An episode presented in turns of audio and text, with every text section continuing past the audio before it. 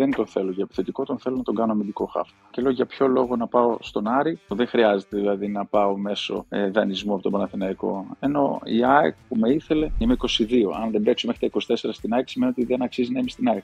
Α πούμε, ήμουν βασικός την πρώτη μου χρονιά και ήρθε ο Σάντος στη δεύτερη, ήμουν 6 μήνες κερκίδα και πάγκο. Για το Φεραίρ δεν θέλω να πω και πάρα πολλά. Εντάξει, ήταν ότι ό,τι πιο αρνητικό μπορούσα να συναντήσω. Ε, όταν καταφέραμε και υπογράψαμε συμβόλαιο, κάτι που δεν ήρθε κάτω, δεν ήρθε κάτω από ευχάριστε συνθήκες. Εντάξει, γιατί εγώ έφυγα τραυματίας από την ΑΕΚ με τη μέση ένα πρόβλημα. Γενικά, όποτε έβγαινα έξω, ξέρεις, ο ντροπαλός δεν ήθελα να μιλήσω γιατί έμπαινα σε ένα μαγαζί και έβλεπα ότι. Ω, μόρας. Λες και. Είχα πει ότι δεν πρόκειται να γυρίσω στην Ελλάδα. Ε, ένα μεγάλο ευχαριστώ στον Νότο, αλλά μου είπε ήσουν στα προκριματικά, ήσουν βασικός τέλεχο. Δεν θα σε αφήσω εκτός, θα έρθεις μαζί μας και αν χρειαστεί θα παίξεις εφόσον θα είσαι έτοιμος σίγουρα με την Αργεντινή. Για το Μέση, τι να πούμε, εντάξει. Ε, το, υπάρχουν φωτογραφίες που είμαστε έξι άτομα, αν θυμάμαι καλά, είμαστε όλοι αμυντικοί και υπάρχει μόνο Μέση, ας πούμε, στο και κυνηγούσαμε.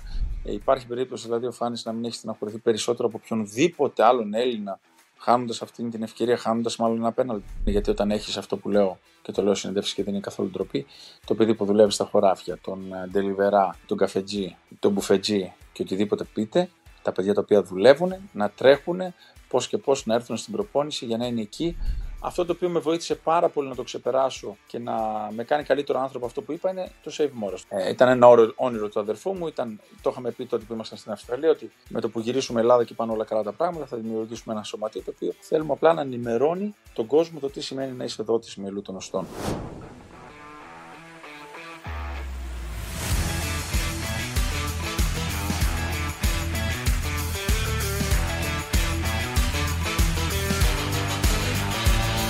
Βαγγέλη, γέννημα θρέμα Λαρισαίος, μεγάλωσε με το πρωτάθλημα της χρυσής ομάδας των 80's. Θέλω να ρωτήσω, όταν ξεκινούσε σαν μικρό παιδί, η επιθυμία σου έφτανε στο να φορέσεις κάποια στιγμή τα βυσινή της ΑΕΛ ή έβλεπες και πιο μακριά; Μα, θεωρώ ότι κανείς δεν σκέφτεται πιο μακριά, ειδικά εκείνες τις εποχές. Εκείνες τις εποχές το μόνο που σκεφτόμασταν ήταν πώς ε, θα καταφέρουμε να φορέσουμε τη φανέλα της της ΑΕΛ και τίποτα άλλο.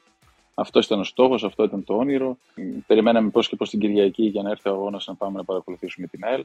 Άρα το μόνο που σκεφτόμαστε ήταν πώς θα μπορέσουμε κι εμείς κάποια στιγμή όλα τα νέα τα παιδιά έτσι να καταφέρουμε σαν στόχο να, να φορέσουμε τη βυσινή φανέλα. Μετά έρχονται οι επόμενες επιθυμίες, οι επόμενοι στόχοι, γιατί βρίσκεις καταστάσεις τι οποίες δεν περιμένεις. Οπότε αναγκάζεσαι και το μυαλό σου από μόνο του αρχίζει, το μυαλό του από μόνο του αρχίζει και δουλεύει και προσπαθεί να δει πώς θα εξελιχθεί.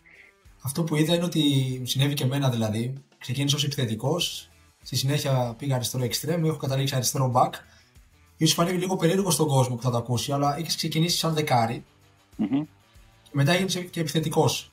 Σε γύρισαν όλο και πιο πίσω μέχρι που κατέληξες κεντρικός αμυντικός.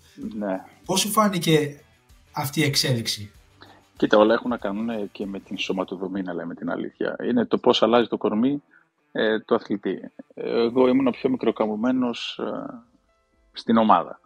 Ε, οπότε, όντας ο πιο μικροκαμωμένο, όλα τα παιδιά έτσι αλλιώς ξεκινάμε και είμαστε πιο επιθετικοί. Εννοείται ότι από, την, από το προπαιδικό, παιδικό, εφηβικό, ε, προπαιδικό, παιδικό ήμουνα ο παίκτης με το νούμερο 10 που λέμε, ο πιο κοντούλης. Ε, όπου εκεί εξελίχθηκα. Μετά έτυχε να ψηλώσω το καλοκαίρι στα 17 μου μέσα σε ένα καλοκαίρι να βάλω 12 πόντους. Ε, οπότε εκεί ο προπονητής είδε ότι τεχνικά ήμουν πολύ καλός, άρα θα μπορούσα και λόγω ύψους και λόγω σωματοδομής να μπορέσω να γίνω έτσι ένα φόρ. Από εκεί και πέρα όμως ε, είναι αυτό το οποίο εμείς καμιά φορά δεν, δεν το βλέπουμε και το βλέπει κάποιος προπονητής. Ο προπονητής ο οποίος ήταν τότε ο Λίτσανεν στην ΑΕΛ, ε, μετά από ένα φιλικό ας πούμε, που ε, έγινε από την ομάδα μας σε συνεργασία με την ΑΕΛ για να δοκιμαστούμε, ας το πούμε, ήταν να δοκιμαστεί συγκεκριμένο ο αδερφός μου, που ήταν πιο έτοιμος από μένα. Είδαν το φιλικό και στο φιλικό διάλεξε εμένα ο προπονητής γιατί κάτι είδε. Θυμάμαι ότι είχε πει ότι δεν το θέλω για επιθετικό, τον θέλω να τον κάνω αμυντικό χάφ. Ε, έβλεπε κάποια προσόντα ε, τα οποία θεωρούσε ότι σαν αμυντικό χάφ και τότε ξέρετε ήταν η γενιά με τα αμυντικά χάφ υψηλοί παίχτες, ε, ε, στυλ Βιεϊρά το πούμε, α, αυτό έχει στο μυαλό του. Από εκεί και πέρα και τη χρονιά και όλα συγκεκριμένα της, ε, της ΑΕΛ, δηλαδή τον 1,5 χρόνο, τον, τη χρονιά που έπαιξα δηλαδή με την ΑΕΛ, έπαιξα σαν αμυντικό χάφο Γιάννης Αλεξούρης, δηλαδή που ήταν προπονητής τότε και είναι ο μέντορα ο δικό μου. είναι αυτός ο οποίος με καθιέρωσε σε εκείνη τη θέση. Αλλά δεν έγινε έτσι απλά. Αυτό είναι που πρέπει να γνωρίζουν όλοι, ότι δεν σημαίνει ότι επειδή κάποιος με είδε, με έβαλε σε μια διαφορετική θέση, έγινε από τη μία μέρα στην άλλη. Δεν μπορείς να αλλάξεις. Δεν ήξερα ποτέ να μαρκάρω στη ζωή μου και ε, εφόσον αυτός ο προπονητής μου είπε ότι ε, πρέπει να δουλέψεις εκεί, ε, παρόλο που έφυγε, εγώ συνέχισα να δουλεύω σε εκείνη τη θέση με τον Γιάννη τον Αλεξούλη συγκεκριμένα που ήταν τότε στην ομάδα και είναι η θέση του αμυντικό χάφ στην ιστορική ΑΕΛ. Ε, μάθαινα να μαρκάρω, οπότε πολλοί προπονητές δεν με βλέπαν. Εγώ έκανα προπόνηση μόνος μου και προσπαθούσα να βελτιώσω αυτά τα χαρακτηριστικά για να, δω, για να μπορώ να παίξω σε πολλές θέσεις συγκεκριμένα, γιατί ποτέ δεν ξέρεις ε, τι μπορεί να σου ξημερώσει. Και μου βγήκε σε καλό. Ε, Πάντως, εμείς που σε ξέρουμε μόνος σαν ενήλικα, ακούγεται πολύ κουφό να λες: Ήμουνα ο πιο μικροκαμωμένος. Αν δεν κάνω λάθος, σε κοντά δύο ναι, μέτρα. Ναι. Δεν πάω σε μικροκαμωμένο με τίποτα. Ήμουνα, ήμουνα, ήμουνα. Λεπτός ήμουνα. Φαντάσου να είμαι και μικροκαμωμένος κιόλας. Ε, αυτό ήταν όντως κάτι τέτοιο. Απλά σε ένα καλοκαίρι. Εντάξει, γιατί και ο πατέρας μου είναι ψηλό και η μητέρα μου. Ε, το πήρα απότομα και άλλαξε όλο το κορμί μου αν δεν κάνω λάθος, με την ΑΕΛ δεν έπαιξε ποτέ στην ε, πρώτη εθνική. Αυτό το βήμα έγινε στην ε, προοδευτική τότε με το Σούλτο Παπαδόπουλο. Σε μια περίοδο ναι, που είχατε μαζί ήταν... παίκτες. Ναι, έφυγα από μια κατάσταση και, και τώρα ερχόμαστε στην πρώτη ερώτηση του ότι ποιο ήταν το όνειρό μας και πώς αλλάζουν αυτό που λέμε οι, οι σκέψεις ε, και όλα αυτά τα οποία έχεις προγραμματίσει από μικρό παιδί, ας πούμε, σαν πρώτη σκέψη, σαν πρώτο όνειρο ε, σαν πρώτο στόχο, πείτε το πώς θέλετε. Μια ΕΛ η οποία ήταν τα πέτρινα χρόνια, μια ΕΛ όπου ήμασταν παρατημένοι, όπου δεν υπήρχε κανείς, δεν υπήρχαν. Ε, okay, τα χρήματα για μας τότε δεν ήταν σημαντικό κομμάτι, γιατί ένα παιδί 18 χρονών, 18 μισό τότε ε, δεν σκέφτεσαι τα χρήματα, γιατί δεν υπήρχαν. Τώρα συζητάμε για. Ε, ήταν ακόμα δραχμές, ε, συζητάμε για τον βασικό μισθό, ας το πούμε, σε μια ομάδα β' εθνικής το όνειρό σου ήταν να μπορέσεις να εξελιχθείς και σιγά σιγά να διεκδικήσεις κάτι παραπάνω. Εμείς ήμασταν τελείως παρατημένοι όλοι και η προσφυγή τότε που έγινε εκείνη τη χρονιά για να φύγουμε ήταν γιατί η ομάδα είχε έπεφτε κατηγορία, ήμασταν παρατημένοι, δεν υπήρχε εξέλιξη, δεν υπήρχε κάποιος άνθρωπος να την πάρει, οπότε ξέραμε ότι θα, θα διαλυθεί. Όχι ότι θα με ενοχλούσε να παίξω σε μια γάμα εθνικής, αλλά θα, δεν θα με ενοχλούσε να παίξω σε μια γάμα εθνική τότε, η οποία θα ήταν οργανωμένη και θα είχε ένα, ε, ένα project το οποίο θα βοηθήσει και εμένα, θα βοηθήσει την ομάδα να μπορέσουμε όλοι μαζί να την βγάλουμε από τις δύσκολες ε, καταστάσεις. Τότε ήταν ε, διαλυμένη όλη η κατάσταση και θυμάμαι και εγώ και ο Φάνης ο Κέκας αποφασίσαμε έτσι να φύγουμε, κάναμε μια προσφυγή μόνο και μόνο για την ελευθερία μας και όχι για τα χρήματα ε, για να μπορέσουμε να φύγουμε. Άρα από εκεί και μετά αρχίζεις και σκέφτεσαι διαφορετικά, υπήρχε προοδευτική, είχαμε παίξει τελευταία αγωνιστική μαζί και είχα παίξει και σαν στόπερ τότε την τελευταία αγωνιστική που είχαν έρθει εδώ. Και τότε με είδανε, πήγα, ξαναδοκιμάστηκα έτσι μία φορά σε ένα, ένα τυπικό δοκιμαστικό για να, με, για να με δούνε ότι είμαι σε καλή κατάσταση. Και η αλήθεια είναι ότι αποφασίσαμε να κάνουμε έτσι ένα συμβόλαιο το οποίο ε, μας βγήκε σε καλό όλους γιατί η προοδευτική εκείνων των δύο χρόνων, παιδιά, ήταν η, η, θεωρώ η καλύτερη προοδευτική που έβγαλε. Ε, η καλύτερη φουρνιά γιατί πουλήσανε πόσους παίκτες, πουλήσανε εμένα, πουλήσανε τον χέρι, πουλήσανε την Τάτσι, τον Πάντο. Ε, οπότε καταλαβαίνετε ότι ήταν πετυχημένο όλο το project, ας πούμε, εκείνης της χρονιάς της προοδευτικής. Ανεβήκαμε κατηγορία και παίξαμε στην Α Εθνική ε, και από εκεί φύγαμε μέσα σε ένα χρόνο. Στην ουσία ήταν μια περίοδος που είχαν, ας πούμε, ας το πούμε, είχαν μαζευτεί τα λεφτά στην Αθήνα, γιατί και ο ναι, όλες οι ήταν εκεί. Καλή θέα δεν είναι καλό όλο αυτό, να λέμε την αλήθεια. Ναι, μεν βοήθησε τότε εμάς, αλλά ε, δεν είναι ωραίο να είναι απλωμένο μόνο σε μια Αθήνα. Όλες οι ομάδες εκεί ε, δεν εξελίσσεται το ποδόσφαιρο, δεν εξελίσσονται οι παίχτε, χάνονται παίχτε. Γιατί δεν γίνεται όλη η υπαρχία να φύγει και να πάει στην Αθήνα. Δεν, δεν, δεν μπορεί να γίνει αυτό. Ε, αλλά τουλάχιστον είναι αυτό, αυτό έπρεπε να εκμεταλλευτείς τότε, γιατί άλλες εποχές και λέγαμε όντως πρέπει να μπούμε κατευθείαν στον πυρήνα. Ε, ο πυρήνας ήταν η Αθήνα και έπρεπε να μπούμε εκεί για να σε δουν τα περισσότερα μάτια. Πώς σου είχαν φανεί έτσι οι πρώτες κόντρες με τις ε, μεγάλες ομάδες; Ήταν απότομη αυτή η αλλαγή επίπεδου ή μπορούσε να ανταποκριθείς εξ αρχής; Μπορούσα να ανταποκριθώ. Αποδείχτηκε ότι μπορούσα να ανταποκριθώ. Θεωρώ ότι ήμουν έτοιμος, θεωρώ ότι το πίστευα, θεωρώ ότι η εξέλιξη ήταν τέτοια και οι επιλογές ήταν σωστές γιατί δεν ξεκίνησα και πήγα ξαφνικά σε μια μεγάλη ομάδα από το πουθενά. Έκανα τα βήματα ακριβώς έτσι όπως χρειαζόταν. Από την ΑΕΛ, Β' Εθνική, ε, ξανά Β' Εθνική με μια ομάδα που ήθελε να πρωταγωνιστήσει. Πρωταγωνίστης, ανεβήκαμε κατηγορία. Στην Α' Εθνική σωθήκαμε κατευθείαν την πρώτη χρονιά που ήμασταν και φύγαμε. Άρα η εξέλιξη θεωρώ ότι ήρθε, ε, ήρθε σωστά, με σωστές επιλογές. Εγώ αποδείχτηκε ότι ήμουν έτοιμος γιατί ήρθε και τότε και η κλίση μου στην Εθνική Ελπίδα, όπου ήταν ο καθρέφτης, θεωρώ, ε, και ήταν το εισιτήριο για να μπορέσεις έτσι να σε δουν και οι μεγαλύτερες ομάδες ακόμα καλύτερα. Και το εκμεταλλεύτηκα, τουλάχιστον εγώ, αυτό που είπα, ήταν οι επιλογές που κάναμε με τους ανθρώπους που είχα δίπλα μου, οι, σωστές γιατί και το παρασκήνιο όλο με, τον, με την προοδευτική για το που θα πάω είναι κάτι το οποίο το χάλασα εγώ και ε, επέλεξα να πάω στην ΑΕΚ. Οπότε είχες συμφωνήσει, είχες συμφωνήσει η ομάδα με τον Παναθηναϊκό και ναι. εσύ ναι. στην μεταγραφή για να πας στην ΑΕΚ στην ουσία. Ναι, ναι, ναι. Ε, γιατί ε, ξέρεις τι βλέπεις τα δεδομένα, βλέπεις χωρίς να αυτό δεν προσβάλλει κανέναν. Είναι, έχεις ε, δύο ομάδες οι οποίες σε θέλουν. Η μία ομάδα μαθαίνεις ότι θέλει να σε δώσει δανεικό, δηλαδή θα σε πάρει και θα σε δώσει δανεικό στον Άρη για να πάρει εκείνη τη χρονιά το Μόρις, που όντως έτσι έγινε, τον πήρε. Ε, εγώ ήξερα ότι με παρακολουθούσε η ΑΕΚ, ήξερα ότι ο Στέλιος ο Μανολάς που ήταν στην Εθνική Ελπίδων και με, με πίστευε πάρα πολύ και με πήρε στην Εθνική Ελπίδων, ήξερα ότι βοήθησε πάρα πολύ στο να φτάσει το όνομά μου ε, στον Μπάγεβιτς τότε, ε, μαζί με τον συγχωρημένο του Δαβίτσου που ήταν στην προοδευτική, τον παλιό τερματοφύλακα.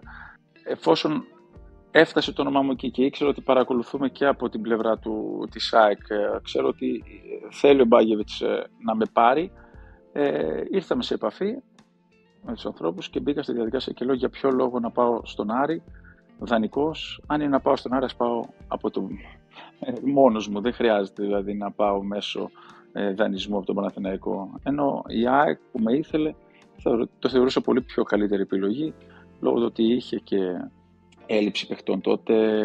Πίστευα ότι ήταν ο Μιχάλης ο Καψής ο οποίος ήξερε ότι είχε τραυματισμούς περισσότερους οπότε τα έβαλα λίγο κάτω και λέω μπορεί να μου δοθεί ευκαιρία πολύ πιο εύκολα εκεί ε, κατευθείαν παρά αν πάω τώρα στον Άρη και μετά ποιος.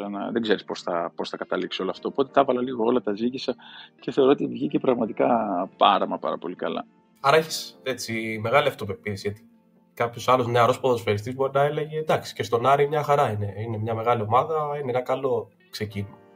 Ναι, αλλά όταν έχεις επιλογές, ξέρεις, ΑΕΚ Παναθηναϊκός, ο Παναθηναϊκός όμως ως εδώ δανεικό, δεν είναι ότι έχεις ΑΕΚ Παναθηναϊκό Άρη ή έχεις. Ε, άλλο να είχα τρεις προτάσεις από τρεις ομάδες και άλλο να έχω από δύο, η οποία η μία ξέρω ότι θέλω να με δώσει δανεικό. Είναι τελείως διαφορετικό γιατί δεν σε υπολογίζει ακόμα όπω σε υπολογίζει η άλλη. Άρα για ποιο λόγο να μπω σε αυτή τη διαδικασία, το θεώρησα πολύ ε, φυσιολογικό. Α μου δοθεί ευκαιρία εκεί να παλέψω εκεί. Και αυτό έκανα και στο συμβόλαιο, γιατί η ΑΕΚ μου έχει προτείνει τετραετές και εγώ τους είπα δύο συν δύο. Ε, αυτό δεν γίνεται πουθενά δηλαδή. Εντάξει, αυτό πρέπει να σε χαζού για να το κάνεις. Ε, εγώ ζήτησα λίγα χρήματα παραπάνω. Λέω, αφαιρέ, θα βάλετε 20.000 παραπάνω για τέτοια χρήματα μιλάμε ε, στο συμβόλαιο. Αλλά θα μου κάνετε δύο συν δύο. Λέω. Έτσι κι αλλιώς, αν δεν καταφέρω λέω, να παίξω στα επόμενα δύο χρόνια, είμαι 22. Αν δεν παίξω μέχρι τα 24 στην ΑΕΚ, σημαίνει ότι δεν αξίζει να είμαι στην ΑΕΚ. Ε, άρα στα 24 φύγω ελεύθερος να πάω κάπου αλλού. Αυτό ήταν το σκεπτικό μου δηλαδή. Και αυτό το κάναμε μέσα σε τη στιγμή που υπογράφαμε συμβόλαιο δηλαδή για να, για να καταλάβετε. Κεφάλαιο ΑΕΚ λοιπόν. Έζησες μαζί με τεράστιους προπονητές. Νούσαν Μπάγεβιτ, τον ανέφερες ήδη. Φερνάντο Σάντος αργότερα. Και τέλος ο Φεραίρ. Μπορείς να περιγράψεις ναι. έτσι λίγο πώς ήταν ο καθένας τους και σαν προπονητής αλλά και σαν. Και του Μητρέσκου. Το Μητρέσκου στην αρχή ήταν αυτός. Όταν έφυγε ο Ντούσαν. Τη χρονιά, δηλαδή Εντάξει. την πρώτη χρονιά που έφυγε. Τι ήρθε το Μητρέσκου, ναι, ναι, ναι. Ναι, όλα ήταν. Κοίτα, το να συνεργάζεσαι με τον Ντούσαν, εντάξει, θεωρώ ότι ήταν αυτό το οποίο με βοήθησε πάρα πολύ και μου έδωσε τέτοια αυτοπεποίθηση. Γιατί με πίστευε τόσο πολύ ο ίδιος με τον τρόπο του. Χωρίς ε, ε, ένας άνθρωπος ο οποίος δεν είναι εύκολο να τον πλησιάσεις. Το έχετε ακούσει από πολλούς, δεν χρειάζεται να αναλύσω. Ένας ε, άνθρωπος ο οποίος με το που τον βλέπεις ε, σε τρομάζει κιόλας. Δηλαδή, αν το καταλάβαινες και δεν φοβόσουν, ε, σου έβγαζε τέτοια αυτοπεποίθηση, τέτοια άνεση να μπεις μέσα με δύο απλές λέξεις, να μπορέσεις έτσι να παίξεις όσο πιο ελεύθερα γίνεται σε μια άικο που για μένα ήταν ε, με βοήθησε πάρα πολύ στο να, στο να παίξω, που ήταν πάρα πολύ δύσκολη χρονιά εκείνη, γιατί αν θυμάστε καλά ήταν η χρονιά που διαλύθηκε η ΑΕΚ. Ε, αλλά εμένα με βοήθησε γιατί ναι, μεν δύσκολη χρονιά που δεν πήγε καλά γιατί υπήρχαν αυτά τα προβλήματα τα οικονομικά με τις διοικήσεις και όλα αυτά με τους παίκτες.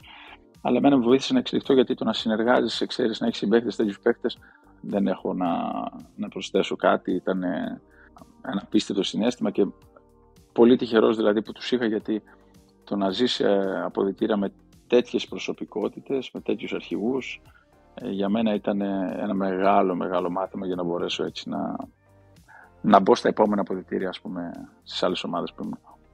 Οι προπονήσεις γίνονται στο Στραβμακεδόνης τότε; Ναι, κάτω από κακές συνθήκες, ε, άσχημα mm. γήπεδα, αλλά τουλάχιστον δεν πάμε να είναι ένα πολιτικό κέντρο το οποίο μπορείς να δουλέψεις. Εντάξει, αλλά τότε δεν ήταν όπως είναι τώρα.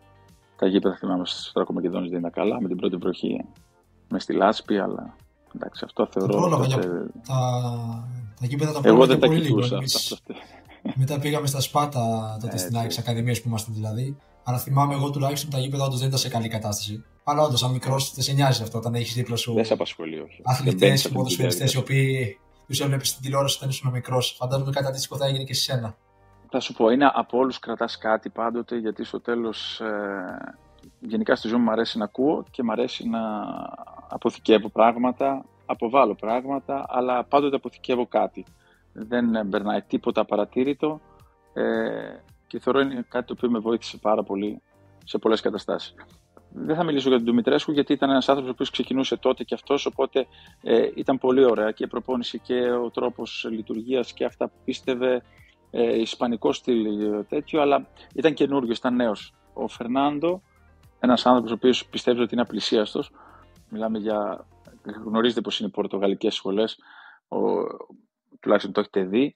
Ε, η πειθαρχία εντάξει πιάνει το 200% όχι το 100% δηλαδή τόσο πειθαρχημένη ε, όλο να είναι στην εντέλεια. Αυτό που μου έκανε εντύπωση και θυμάμαι που μου είχε βάλει και στον πάγο όταν στην ΑΕΚ ας πούμε ήμουν βασικός την πρώτη μου χρονιά και ήρθε ο Σάντος στη δεύτερη ήμουν έξι μήνες ε, κερκίδα, κερκίδα και πάγκο. Και είχα γυρίσει από, από Ολυμπιακούς αγώνες. Δηλαδή ήμουνα τους ανερχόμενους, ήμουν στην Εθνική Ελπίδα, βασικός τέλεχος, ήμουν στους Ολυμπιακούς Αγώνες, ε, γύρισα εγώ στην προπόνηση και νόμιζα ότι είμαι... Ποτέ δεν ήμουν τέτοιο, αλλά ήμουν, συνέχισα όπως και την επόμενη χρονιά. Απλά πίστευα ότι τουλάχιστον θα υπάρχει, ξέρεις, ε, ότι κάποιος θα με πιστέψει και ο καινούργιος προπονητής, αλλά ε, κερκίδα πάγκο.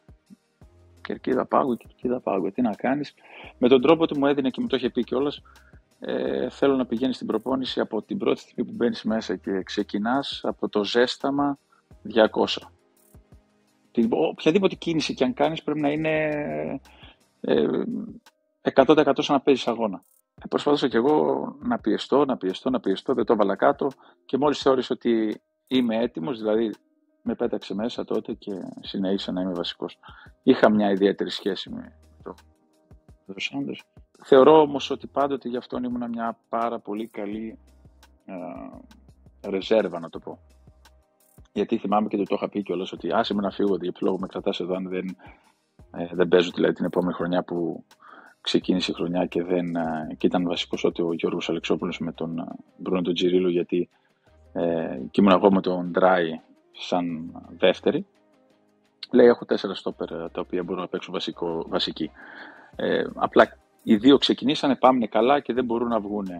Ε, ωραία, του λέω, αλλά εγώ είμαι πιτσυρικά και θέλω να παίξω. Γιατί δεν με αφήνεις το Δεκέμβρη, του λέω να φύγω και να πάω. Δηλαδή, του μιλούσα σαν να είναι πατέρας μου, γιατί δεν άντεχα το να κάθομαι απλά στον πάγκο και να περιμένω.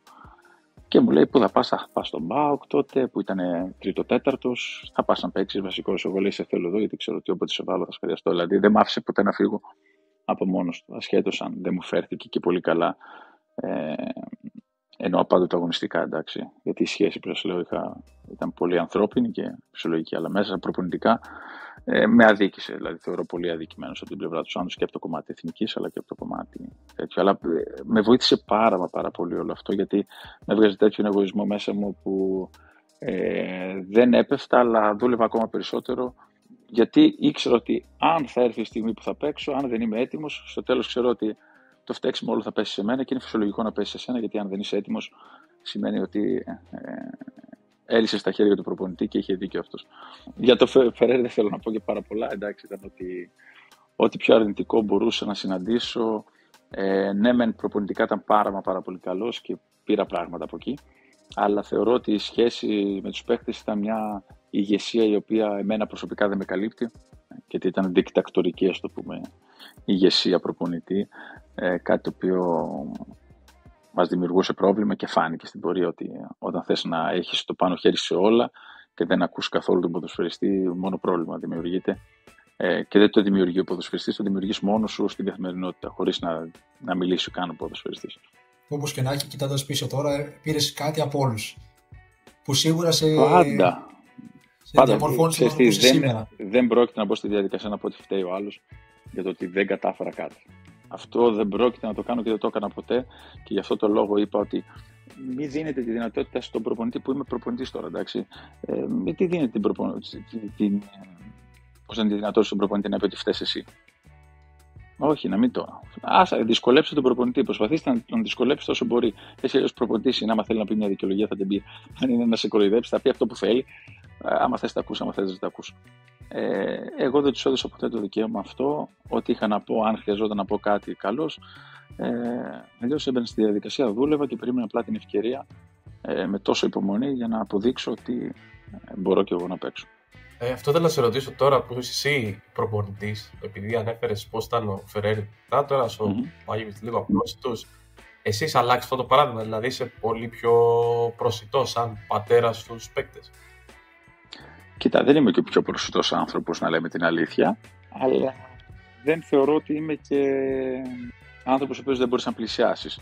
Τους δίνω το δικαίωμα να με πλησιάσουν. Ναι, μεν η συμπεριφορά μου είναι τελείως διαφορετική ε, ας πούμε πέρυσι που ξεκίνησα με τον Απόλλωνα Λάρισας που είναι επαγγελματίες ποδοσφαιριστές ήταν τελείως διαφορετική παρόλο που περισσότεροι παίκτες από εκεί ήταν και συμπαίκτες μου την τελευταία χρονιά ε, και φίλοι είναι κιόλας γιατί είμαστε στην ίδια πόλη και είναι πάρα πολύ Λαρισαίοι ε, και είναι διαφορετική η συμπεριφορά μου γάμα εθνική τώρα που είμαι στους εραστέχνες γιατί είναι, ξέρετε ότι είναι εραστεχνική είναι ναι, μεν, ε, είναι λίγοι αυτοί που δουλεύουν, είναι κανένα δύο-τρία άτομα τα οποία δουλεύουν. Όλοι οι άλλοι είναι παιδιά τα οποία έχουν βλέψεις και θέλουν να παίξουν και αφοσιώνονται πάνω σε αυτό που αγαπάνε.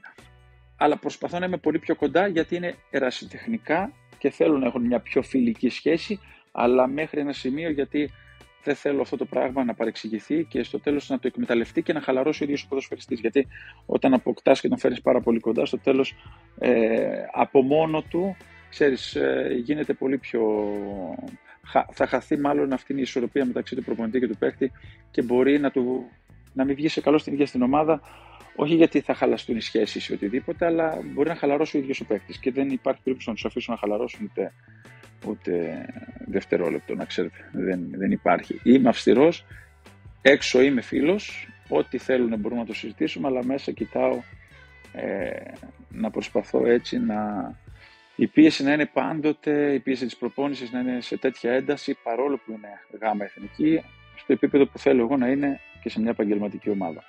Είναι αυτό που λέμε οι φιλίες και μέσα στο γήπεδο ξεχνιούνται. Οπότε το εφαρμόζει και σαν προπονητής. Ναι, γιατί έχω ένα, έχω ένα ρητό. Δεν ξεκίνησα το ποδόσφαιρο για να κάνω φιλίε. Σωστά. Αυτό και το, το έχω πει και σε πολλές ε, ε, συναντήσεις και συσκέψεις που έχω κάνει με ομάδες, με τους ποδοσφαιριστές, δηλαδή με τους συμπαίχτε μου ε, στις δύσκολες στιγμές, οτιδήποτε. Εδώ πέρα δεν ήρθα ούτε να κάνω φίλους και αυτό θεωρώ ότι πρέπει να το σκέφτεται ο καθένας. Αν καταφέρω και κάνω φιλίε μέσα από το ποδόσφαιρο, ευχαρίστως να έρθουν. Οι φιλίε είναι κάτι το οποίο μένουν, οι σχέσεις, αλλά δεν ήρθαμε γι' αυτό. Δεν, ήρθαμε για να κερδίσουμε, ήρθαμε για να πετύχουμε, ήρθαμε για να πάρουμε τα χρήματά μας, να πάρει ο άλλος περισσότερα, μας θέλει, να πάρει μια μεταγραφή. Ήρθαμε για να ο καθένας τα κίνητρα τα οποία έχει θέσει, τους στόχους τους οποίους έχει θέσει, να μπορέσει να τους πραγματοποιήσει, να τους, ε, να τους πετύχει.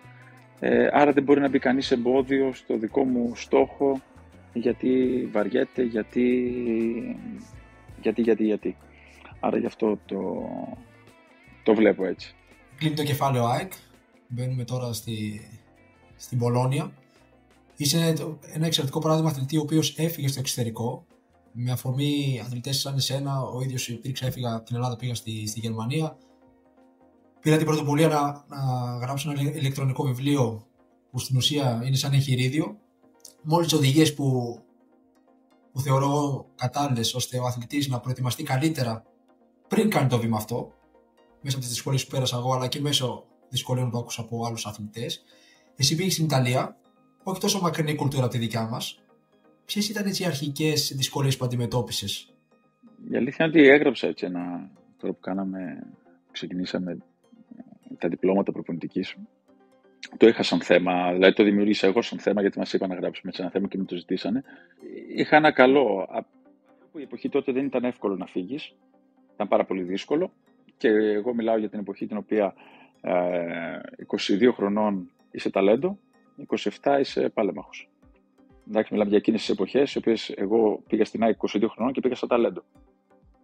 22 όπου και αν το πεις αυτό τώρα, ε, ή θα σου δώσει ξύλο, ή θα πει ρε φίλε μας δουλεύεις, τι, τι είναι αυτά που λες. Φτάνεις 28-29 και λες, έλα μωρέ, κανένα δύο χρόνια έχεις ε, ποδόσφαιρο ακόμα. Γιατί στα 31 είσαι παλέμαχο. Ε, άρα δεν πήγα μικρός, πήγα μεγάλος. Πήγα 27, 26-27 χρόνια. Η αλήθεια είναι ότι όταν μου δόθηκε ευκαιρία να φύγω από την ΑΕΚ, ε, ήταν προτεραιότητά μου να ψάξω εξωτερικό και δεν ασχολήθηκα καθόλου ε, για μέσα, για Ελλάδα. Όταν μου δόθηκε η ευκαιρία δηλαδή, να και έτυχε η Μπολόνια, ε, ήταν κάτι φοβερό.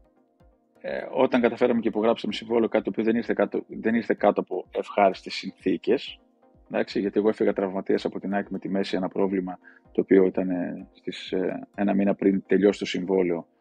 Δημιουργήθηκε μια κύλη από ένα χτύπημα. Οπότε πήγα εκεί και το έπαιξα ότι δεν έχω πρόβλημα. Τη βρήκαν την κύλη. Μου λένε κύλη εντάξει, φυσιολογικό είναι, αλλά θα θέλαμε έτσι να κάνουμε ένα συμβόλαιο το οποίο θα λέει ότι αν μείνεις πάρα πολύ καιρό έξω από πρόβλημα στη μέση, να διακοπεί, γιατί σε πήραμε για ένα παίχτη ο οποίος θέλουμε να μας βοηθήσει να ανέβει κατηγορία. Ε, και το ρόστερ τότε στη Β' Εθνική ήταν συγκεκριμένο και δεν μπορούσες να ξεπεράσει κάποιον αριθμό παιχτών. Ε, άρα για αυτούς ε, θέλανε να έχουν αυτή την ελευθερία ε, να μπορούν να πάρουν άλλο παίχτη, να φύγω εγώ και να πάρουν άλλο παίχτη αν έχω πρόβλημα υγείας, ε, τραυματισμού δηλαδή. Αν ήμασταν λέει στη Σέρια, δεν έχουμε κανένα πρόβλημα. Θα, αν είμαστε σε Σέρια και δημιουργηθεί αυτό το πρόβλημα, δεν έχουμε κανένα πρόβλημα να μείνεις και να γίνεις καλά. Αλλά στη Β' Εθνική θέλουν να έχουμε αυτή την ε, ε δικλίδα. Ε, εγώ το έπαιξα, να το πω και με το δικό μου τέτοιο Αλέκο.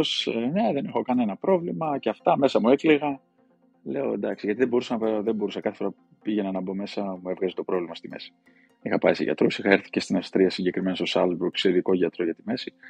Ε, οπότε μπήκα σε αυτή τη διαδικασία. Θυμάμαι όταν πήγα με τη γυναίκα μου, γιατί μόλις είχα παντρευτεί κιόλας. Άρα, ένα από τα σημαντικά είναι ότι δεν πήγα μόνος μου. Ε, πήγα με τη γυναίκα μου. Ε, οπότε είχα παρέα, είχα έναν άνθρωπο δίπλα μου που ξέρω ότι θα με στηρίξει. Ε, η αλήθεια είναι ότι κατευθείαν με έπιασε η μέση από τα, από τα πρώτα ε, τεστ που κάναμε και εκεί της είπα ότι μάζεψε τα λέω φεύγουμε γιατί δεν μας βλέπουν να μένουμε εδώ για πολύ. Η αλήθεια είναι πήρα έναν άνθρωπο δικό μου, μου είπε μην τολμήσεις και τα παρατήσεις, δεν τα παράτησα, δούλεψα πάνω σε αυτό η αλήθεια είναι, έκλαιγα από μέσα μου, ε, το πίεσα πάρα πολύ, άντεχα την πίεση και μετά από ένα σημείο και μετά άρχισα να περνάει. Και όπως ξέρετε εκεί έγινε και η καλή μια πάρα πολύ καλή χρονιά γιατί παίξαμε. Έπαιξα βασικός, η ομάδα ανέβηκε κατηγορία και την πρώτη χρονιά και το να μπει στη διαδικασία τώρα να παίζεις από την ΑΕΚ, να πας στην Πολώνια, Β' Εθνική που λέγανε όλοι ότι είναι πισωγύρισμα γιατί δεν μπορώ να καταλάβω πώς σκεφτόταν έτσι κάποιοι εδώ πέρα.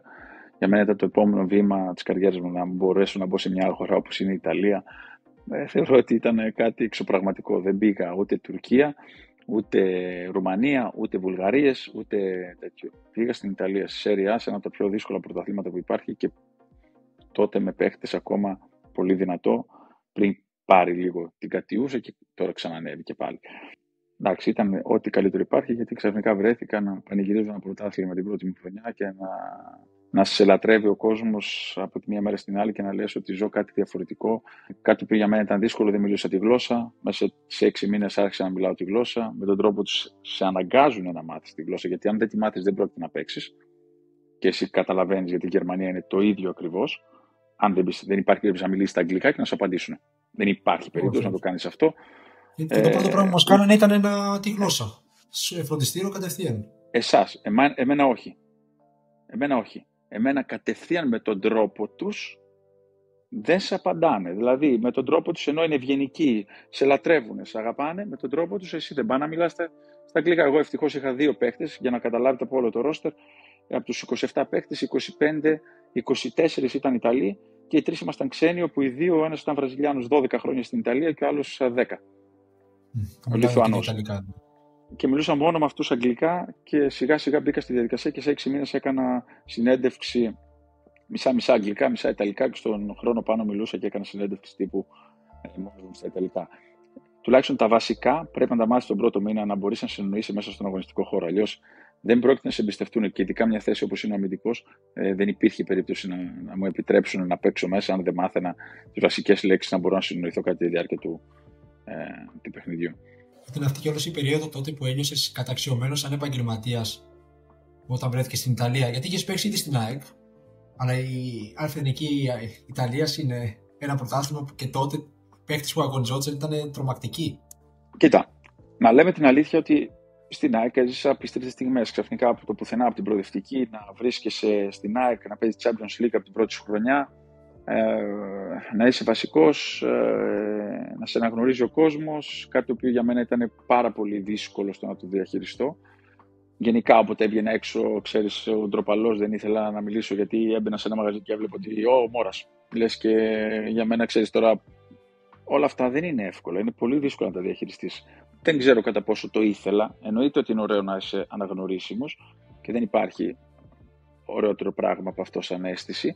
Αλλά δεν είναι εύκολο να σε κοιτάει ξαφνικά εκεί που δεν σε ήξερε κανένας να σε κοιτάει ένα μαγαζί την ώρα που μπαίνεις και να λέει ο Μόρα, ο Μόρα, ο Μόρα, ή να νομίζεις ότι μιλάνε, τι λένε για σένα. Μπαίνεις σε μια διαδικασία και ξέρεις, ψιλοτρομάζει. Στη, στην ΑΕΚ τότε δεν είναι ούτε όπως είναι τώρα που είναι ηλεκτρονικά όλα. Υπάρχει το Facebook, υπάρχουν όλα αυτά τα οποία τώρα έχουμε άλλου είδους πίεση του κόσμου, δηλαδή πάνω σε αυτό, γιατί βλέπεις τι γράφουν από κάτω τα σχόλια. Οπότε μπορεί, πρέπει να μάθεις να διαχειρίζεσαι αυτό. Τότε είχαμε τις εφημερίδες. Και yeah. Ναι. όποιος θυμάται, καταλαβαίνει τι σημαίνει εφημερίδες τότε.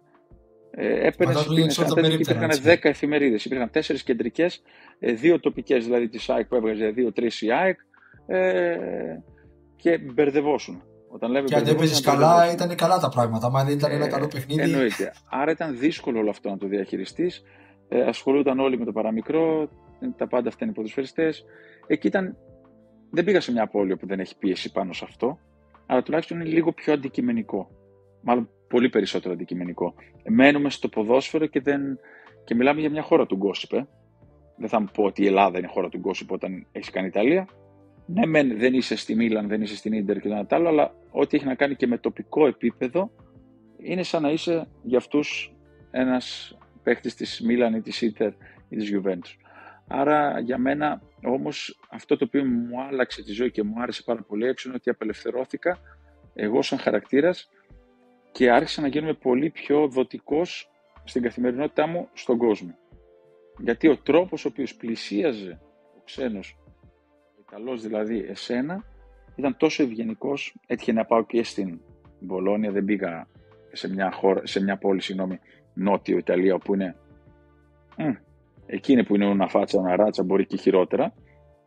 Ε, άρα υπήρχε η ευγένεια, υπήρχε αυτή η ελεγκάνσα που λέμε, ε, ε, ο τρόπος με τον οποίο θα έρθει να σε πλησιάσει ακόμα και ένα παιδί ή η γιαγιά ή ο παππούς ήταν τόσο ευχάριστος όπου δεν υπήρχε ωραιότερο πράγμα για μένα να βγαίνω και να έρχομαι σε επαφή με τον κόσμο ε, κατά τη διάρκεια της ημέρας. Ενώ εδώ δεν ήθελα να βγω πολλοί Έλληνες ποδοσφαιριστές έχουν μετακινηθεί στην Ιταλία από τότε και ειδικά σε δύο ομάδες που αγωνίστηκες έτσι. Δηλαδή, Μπολόνια και Βερόνα, έχω χάσει και εγώ το μέτρημα πόσα παιδιά από την Ελλάδα έχουν περάσει από εκεί.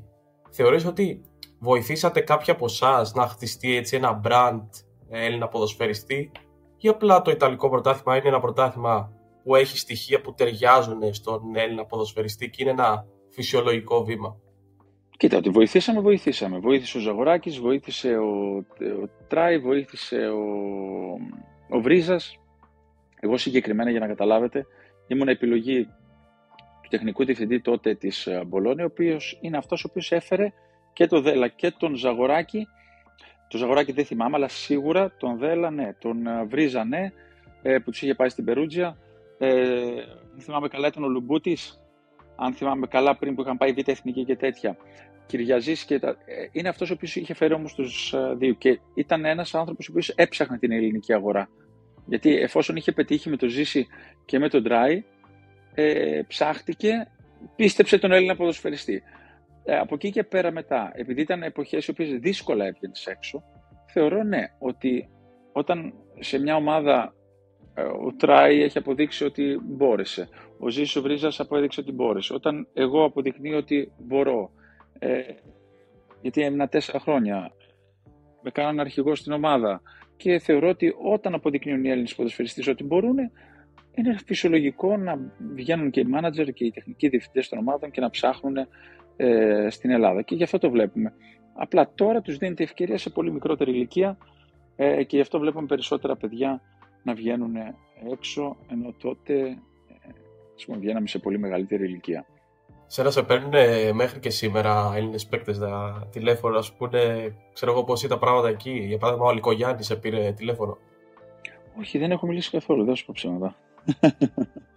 Δεν υπάρχει okay. λόγος, ξέρεις τι γίνεται. Θεωρώ ότι δεν έχω ούτε την ζετέστηση ούτε ότι χρειάζεται κάποιος να με πάρει τηλέφωνο. Εννοείται ότι όσο ήμουν έξω και είχαμε επαφή ε, με κάποια παιδιά που ερχόταν, ναι, ας πούμε με τον Παναγιώτη τον Κονέ που ήρθε στην Πολώνια, εννοείται τους βοήθησα να ενσωματωθούν πιο γρήγορα, γιατί υπήρχαν άνθρωποι δικοί μου ε, εκεί πέρα. Ε, γιατί αυτοί ήρθαν μετά από μένα. Ο, ε, με τον Λάζαρο ήσουν μαζί, στη Βερόνα. Και ο Λάζαρος και ο ε, αμυντικός. Πού ήρθε ε, και στην ΑΕΚ. Εγκυκλοπαίδεια. Οικονόμου, ο Μάριος. Ναι, τι χάσαμε. Ο Μάριος, βρε. Είναι και φίλος. Κόλλησα. Ο Μάριος, ο οποίος ήρθε. Ε, εγώ έτυχε να κάνω κουμπαριά στην, στην Πολώνια με Έλληνα. Έχω πάρα, μα πάρα πολλούς φίλους. Γιατρούς. Ε, επειδή αυτοί ήρθαν μετά από μένα, είχαν κατευθείαν επαφή ε, και με μένα, γιατί βρισκόμουν και δίπλα στη Βερόνα οπότε ήμουν πάρα πολύ κοντά. Άρα είχα και σχέσεις εγώ. Άρα ήταν φυσιολογικό να ρωτάνε, γιατί τώρα ο Λυκογιάννης και αυτοί ε, ήρθαν πολύ μετά. Εγώ έχω, ήμουν πίσω, οπότε δεν υπήρχε λόγος. Άρα σίγουρα ήρθαν σε επαφή με αυτούς που ήταν πιο πριν, θεωρώ. Αλλά με τα προηγούμενα παιδιά, ναι. Και είναι φυσιολογικό, εντάξει, γιατί τους βοηθάς να βρουν σπίτι, τους ανθρώπους να έρθουν σε επαφή. Αν και η Μπολόνια συγκεκριμένα είναι η πιο εύκολη πόλη στο να ενσωματωθεί ένας Έλληνας, γιατί ε, υπάρχει ελληνική κοινότητα και εγώ πάνω σε αυτό κράτησα, έτσι, με βοήθησαν πάρα πολύ. Αλλά κράτησα έτσι λίγο μια απόσταση γιατί ήθελα όσο πιο γρήγορα γίνεται να μάθω την, ελληνική, την ε, ιταλική γλώσσα. Άρα προσπαθούσα να, έχω, να μην έχω πάρα πολύ κοντινή σχέση ε, και συνεχή σχέση μόνο με Έλληνες γιατί δεν θα κατάφερα ποτέ να μιλήσω Ιταλικά. Που είχες λείψει, αν δεν κάνω λάθος, περίπου μια δεκαετία από τα ελληνικά γήπεδα. Τι είδες με το που γύρισες στη χώρα μας; Δεν θα πω λάθος. Ε, είναι λάθος επιλογή. Αλλά είναι μια επιλογή την οποία ήθελα να την κάνω. Είναι αυτό που λες, ξέρω τι κάνω, ξέρω ότι κάνω μια λάθος επιλογή στο να επιστρέψω, αλλά θέλω να την κάνω, γιατί η πρώτη μου επαφή ήταν για το πώς θα γυρίσω ε, και να γυρίσω στην ΕΛ, γιατί μιλούσα με την ΕΛ, ε, με τον Κούγια τότε και είχαμε βρει μια φόρμουλα για να επιστρέψω, όσο ήμουν στον Πάρη, γιατί στον Πάρη είχα ακόμα ένα χρόνο συμβόλαιο, είχα δύο, αλλά είχαμε έρθει σε επαφή με τον τεχνικό διευθυντή που είναι δικός μου ε, και μου λέει ότι αν θελήσεις, δεν σε υπολογίζουμε για πρώτο, θα σε υπολογίσουμε για τρίτο. Το ότι μπορεί να βρεθείς πρώτο, αυτό εξαρτάται ε, και πάρα πολύ και από σένα. Αλλά θα να ξέρεις ότι είμαι ξεκάθαρος απέναντί σου, ότι θέλω να πάμε σε δύο άλλες λύσεις. Ε, είσαι σημαντικός για μένα, το ξέρεις μέσα στα αποδητήρια, αλλά θα είσαι τρίτος. Αν έχεις κάτι το οποίο πιστεύεις ότι ε, μπορεί να σου παρέχει κάτι καλύτερο από, από αυτό που μπορούμε να σου παρέχουμε εμείς αυτή τη στιγμή. Ε, και δεν μιλάω για οικονομικό, μιλάω πιο πολύ για ψυχολογικό, για το τι θέλεις εσύ. Ε, Καλώς.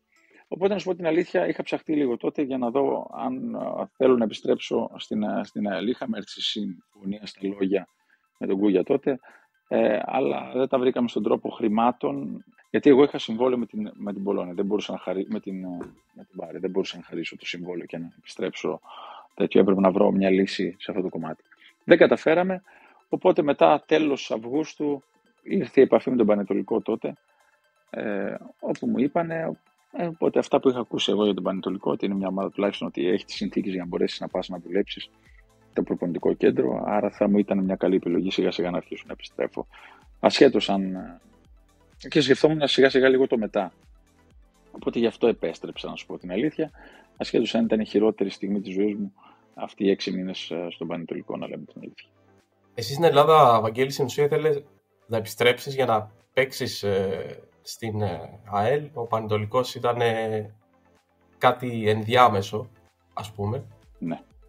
Ε, πέρα από την ε, άσχημη ε, κατάσταση που, που βγήκε στον Πανετολικό, το οποίο έχω διαβάσει, καταλαβαίνω τι εννοείς, αλλά ήταν κάτι που δεν ήθελα να φέρω συνέντευξη. Δηλαδή, θεωρώ δεν υπάρχει τώρα λόγος. Αυτή η ιστορία είναι τελείως χαζή και δεν υπάρχει Ξέρεις τι, είναι χαζή, αλλά εγώ την αναφέρω, να ξέρεις ότι την αναφέρω πάντοτε και δεν την κρύβω, γιατί ε, δυστυχώς στην Ελλάδα έχουν μάθει να, να στοχοποιούν, χωρίς λόγο. Χωρίς λόγο. Μιλάμε ένα απίστευτο. Όταν ήμουν 10 χρόνια ξαφνικά στοχοποιείς ε, για ένα λάθος ε, και σκέφτεσαι διάφορα. Δηλαδή ήρθα εγώ μετά από 10 χρόνια, ναι, δεν ήξερα τι να κάνω και λέω, ας στήσω ένα μάτσο, ρε. Κατάλαβες, ήρθε ο γκάγκστερ από την Ιταλία ξαφνικά. Ε, είναι τρελό όταν θες να δικαιολογήσεις κάτι και ψάχνεις να βρεις. Δεν υπάρχει πιο ωραίο πράγμα να είσαι ξεκάθαρος. Δεν θέλουμε να συνεργαστούμε άλλο. Κάθεσαι σε ένα γραφείο, συζητάς.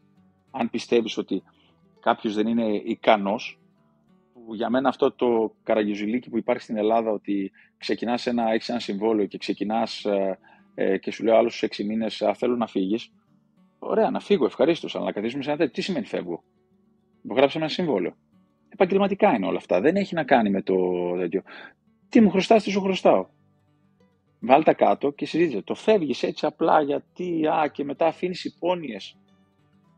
Υπάρχει χειρότερο πράγμα. Μετά από τι, μετά από 10 χρόνια, μετά από 20 χρόνια καριέρας. Μετά από 20 χρόνια καριέρας, εγώ στα 37 μου να κάνω τι στον Πανετολικό. Και στον κάθε Πανετολικό. Να με κρίνεις εσύ για ένα λάθος, επειδή στο καφενείο ή κάποιοι γνωστοί ή ο Χάβος τότε πήγε να με μπλέξει ένα site και στημένα παιχνίδια για παράνομο τζόγο γιατί είχε προπόδερφό μου. Εμένα βρήκατε. Κατάλαβε. Δηλαδή, δεν μ' αρέσουν αυτά τα πράγματα γιατί δεν έχω δώσει δικαίωμα στη ζωή μου να πει κάτι κακό κάποιος και η πορεία μου έχει δείξει ότι αν έχω ήθος ή αν είμαι σοβαρός ή οτιδήποτε, το έχει αποδείξει. Άρα τώρα να έρθει ξαφνικά αυτός ο οποίος είναι ο επικίνδυνος και να σε λέει σε ένα επικίνδυνο, όχι. Γιατί τελικά μετά από χρόνια, όπως ξέρετε, αποδείχτηκε ποιοι μπορεί να έχουν κάνει πράγματα και ποιοι όχι. Μένα μου φάνηκε σαχλό δηλαδή γι' αυτό και δεν ήθελα τώρα επειδή έχουμε και ένα άλλο ύφος σαν, ε, σαν εκπομπή να σου θυμίσω τώρα αυτό δυσάρεστα πράγματα που στην ουσία δεν, θα βγάλουμε για τίποτα. Ε, αυτό που θέλω να ρωτήσω είναι ότι το 2007 φεύγεις και λες μόνο εξωτερικό. Επιστρέφεις και βρίσκεις τα πράγματα χειρότερα από ό,τι τα άφησες. Ναι, πάρα πολύ. Κοίτα, ο λόγος μετά που συνέχισα, ξέρεις τι, είναι αυτό που λέω, είχα πει ότι δεν πρόκειται να γυρίσω στην Ελλάδα. Και δεν το έκανα. Το 2011, το 2010 συγκεκριμένα, ε, είχα μιλήσει με τον Μαρινάκη και με πήρε μιλήσαμε, δηλαδή ήρθαμε σε επαφή μέσω του μάνατζέρ μου για να πάω στον τέτοιο. Λέω δεν γυρίζω. Ήμουν στην Πολώνη. Δεν γυρίζω, λέω. Και δεν γύρισα. Το 2014 με πήρε ο Ζήσης να γυρίσω στον Πάο. Δεν γύρισα. Δεν είχα σκοπό να γυρίσω. Έχασα τον αδερφό μου, οπότε μπήκα να άρχισα μετά να μου περνάει από το μυαλό διάφορα. Ήθελα να γυρίσω στην ΑΕΛ, ήθελα να κλείσω με την ΑΕΛ, ε, ήθελα να βάλω έτσι ένα γκολ στο γήπεδο στο, στο αρένα και να το θυμάμαι έτσι. Ήθελα, μου γύρισε τέτοιο. Ασχέτως αν ξέρω, ήξερα μέσα μου ότι είναι λάθος. Είναι λάθος γιατί κανείς δεν μπορεί να εκτιμήσει, κανείς δεν πρόκειται και στο τέλος θα τα ακούσεις κιόλας. Ε, θα σου πούν και διάφορα. Στο σπίτι του κανείς δεν άγιασε ούτε μία στο εκατομμύριο. Εντάξει, είναι, είναι πράγματα, αλλά ήμουν εγώ συνειδητοποιημένος. Ασχέτω αν με ενοχλούσαν, αν θα υποθούν διάφορα κατά τη διάρκεια, γιατί δεν ξέρεις τι μπορεί να, να υποθεί. Γιατί όταν είσαι σε μια πόλη που γνωρίζεις όλο τον κόσμο, το να πει κάτι άσχημο κάποιος για σένα, ξέρεις ότι θα τον βρεις την επόμενη μέρα στο καφέ. Κάπως έτσι δηλαδή. Για να, για να, άρα δεν, μπορείς, δεν είναι και εύκολο να το διαχειριστείς. Ε, αλλά ήξερα ότι κάνω το μεγαλύτερο λάθος, αλλά είναι αυτό που θέλω. Άρα ήμουν συνειδητοποιημένος δηλαδή το τι θέλω. Ε, μιλήσαμε νομίζω για, για όλα. Έχω αφήσει τελευταία τη, την εθνική ομάδα. Όσον αφορά ναι. τη, την ποδοσφαιρική σου καριέρα, θέλω να σταθώ έτσι σε κάτι το οποίο δεν νομίζω ότι σε ρωτάνε συχνά συνεντεύξει. Δηλαδή, Μουντιάλ Νότια Αφρική, Μουντιάλ Βραζιλία, τα έχεις ψηλοποιεί. Ολυμπιακοί Αγώνες 2004. Είσαι ένας αθλητής που έχει ζήσει την ύψη τη τιμή και μάλιστα μέσα στην πατρίδα του, μέσα στην Ελλάδα. Ήσουν όμως πάρα πολύ μικρός. Πώς το έχεις βιώσει αυτό, όλο αυτό τότε; Να σου πω την αλήθεια, με, με εκπλήσεις με την ερώτηση, γιατί την είχα στο μυαλό μου. Ε, για να καταλάβεις γι' αυτό και πώς έρχεται τώρα πάσα από μόνο του. Είδες που μίλησα πριν ότι κανείς στον τόπο του δεν έχει... Ναι, προκοπή, να λέμε. Δεν έχει προκόψει κανείς, δηλαδή δεν, δεν, δεν, όλοι ξεχνάνε, νομίζουν ότι ο Βαγγέλης ο οποίος ήταν τότε, ο Βαγγελάκης που λέμε και οτιδήποτε, δεν σέβεται κανένας το τι έχεις πετύχει. Ε, και γιατί το λέω, δημοσιογράφος στη Λάρισα, όπου ήμουν μέσα καλεσμένος για Ολυμπιακούς Αγώνες, αλλά ήμουν καλεσμένος σαν τι, σαν υπεύθυνος αθλητισμού στο Δήμο Λαρισαίων. Οπότε γι' αυτό το λόγο ήμουν καλεσμένος. Πρόσεξε γιατί το λέω. Και είχαμε μέσα Ολυμπιονίκες εδώ της Λάρισας όπου έχουν συμμετέσει. Δεν αναφέρθηκα γι' αυτό. Από Λαρισαίο δημοσιογράφο. Πρόσεξε. Από Λαρισαίο δημοσιογράφο. Για να καταλάβεις. Για να καταλάβεις ε, γιατί κατάντια μιλάμε.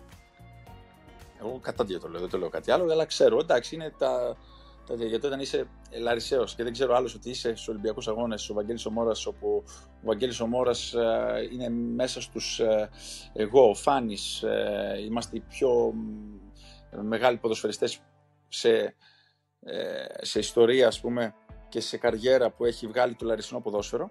Είμαι εγώ και ο Φάνης. Και άλλοι δεν ξέρουν. Και χαίρομαι που τη λες γιατί πραγματικά εκείνο ήταν κάτι το οποίο δεν ήταν, δεν ήταν μέσα στα όνειρά σου δεν ήταν μέσα στις, στους στόχους, είναι κάτι το οποίο ήρθε Προκύπτει. και λες ρε παιδιά τι, ναι, τι ζούμε τώρα. Δηλαδή τώρα το να είμαστε στο Ρίο Αντίριο και να τρέχεις με τη δάδα δεν υπάρχει ωραιότερο πράγμα, όντως δεν υπάρχει. Υπάρχει φωτογραφία, την έχω, ε, έχουμε και τη δάδα στο μας είχαν δώσει όλους.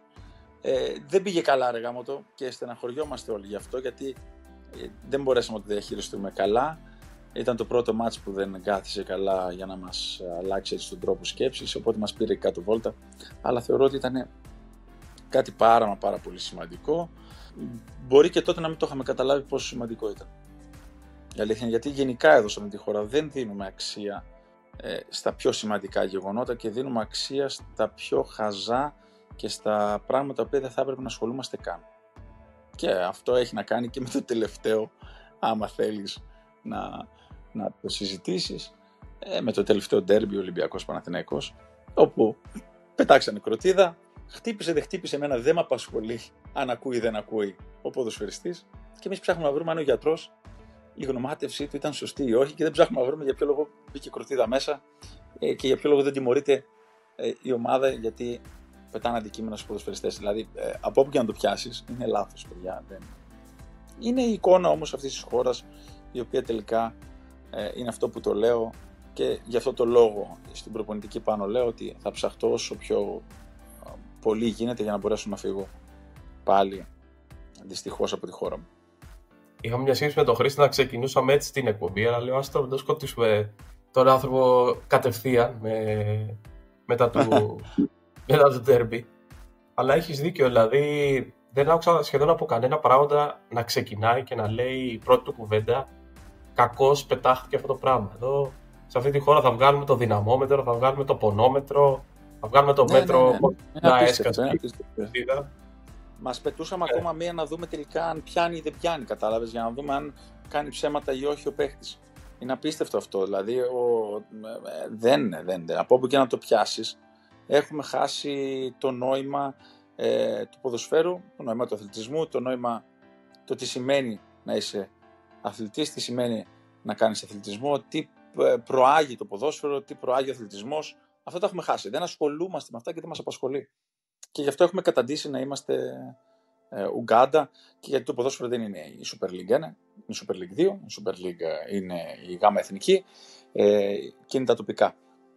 Από εκεί ξεκινάς για να φτάσεις. Δεν ξεκίνησα ε, από τη Βερόνα για να πάω στα ταμπάκια και στους αμπελόκηπους στην Ακαδημία. Ξεκίνησα από την Ακαδημία των Αμπελοκήπων για να πάω στην ΕΛ, από την ΕΛ να πάω στην ΑΕΚ, από την ΑΕΚ να πάω και να φτάσω εκεί που είναι να φτάσω. Γιατί ξεκίνησα από παιδάκι, από τα βασικά, να μάθω τις αξίες που προάγει ο αθλητισμός, το ποδόσφαιρο και με έκανε αυτό που, αυτό που με έκανε. Πλέον έχουμε κάποιες ακαδημίες, το κάνουν αυτό, αλλά πλέον έχει χαθεί το σκαλοπάτι. Δεν υπάρχει σκαλοπάτι. δεν μπορείς να πας από τη γάμα στην α ούτε μία στο εκατομμύριο. Δεν γίνεται. Και είναι, είναι τραγικό. Θα μπορούσε να γίνει και αυτό. Ένα, αλλά το φυσιολογικό είναι να πας από τη γάμα στη β, από τη β στην α. Το σκαλοπατάκι που λέμε ένα άλλο. Εκτός αν είσαι ένα ταλέντο το οποίο θα κάνει τη διαφορά. Ε, δεν μπορούμε να περιμένουμε πότε θα βγει ένα ταλέντο και στο τέλος να το κάψουμε κιόλας. Δυστυχώς. Είσαι από τους ε, λίγους Έλληνες ποδοσφαιριστές που είχαν την ευκαιρία να αντιμετωπίσουν ένα ίσως από τον σπουδαιότερο ποδοσφαιριστή όλων των εποχών, τον Λιονέλ Μέση, στο μάτς με την Αργεντινή, το 2010, το 2010 που αν δεν είχε και τους τραυματισμούς, πολύ πιθανό να ήσουν βασικός σε όλα τα μάτια.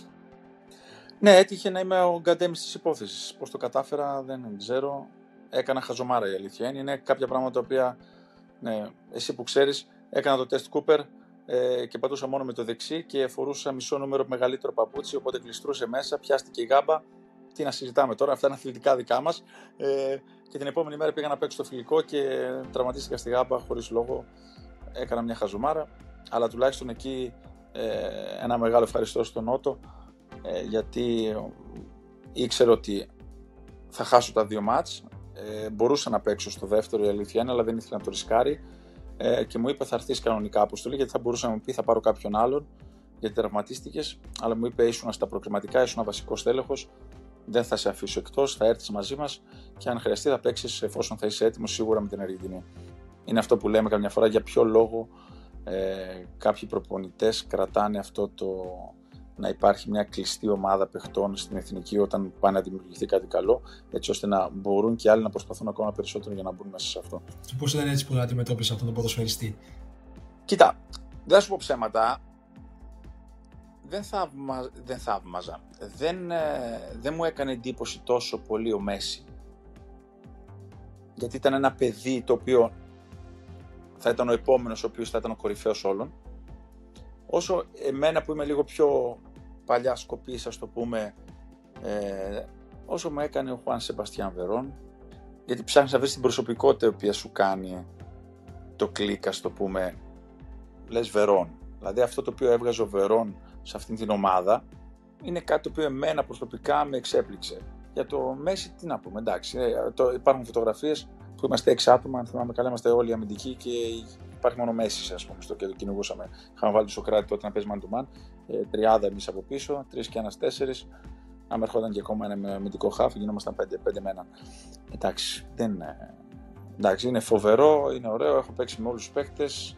Αντίπαλος, ε, το έχω απολαύσει, το έχω ζήσει, το θαυμάζω. Το να είναι ο Μαραντόνα στον πάγκο.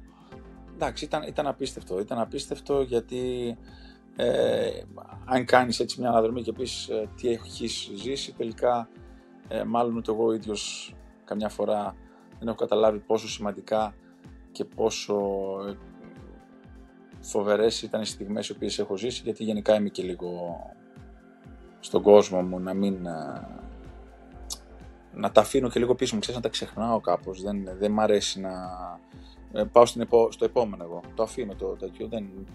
που είναι τεράστια επιτεύγματα έτσι, τεράστια όμως όχι... Ναι, ναι. Ήταν και ένα μάτσο το μεταξύ το οποίο τακτικά είχε σταθεί καλά η ομάδα και αν είχε και λίγο τύχη. Εκεί θυμάμαι ένα τέτοιο Σαμαρά. Ε, το Σαμαρά στο, στο 75 ήταν συγκεκριμένα, στο 75. Όπου... Ας όχι μείνει και το λεπτό.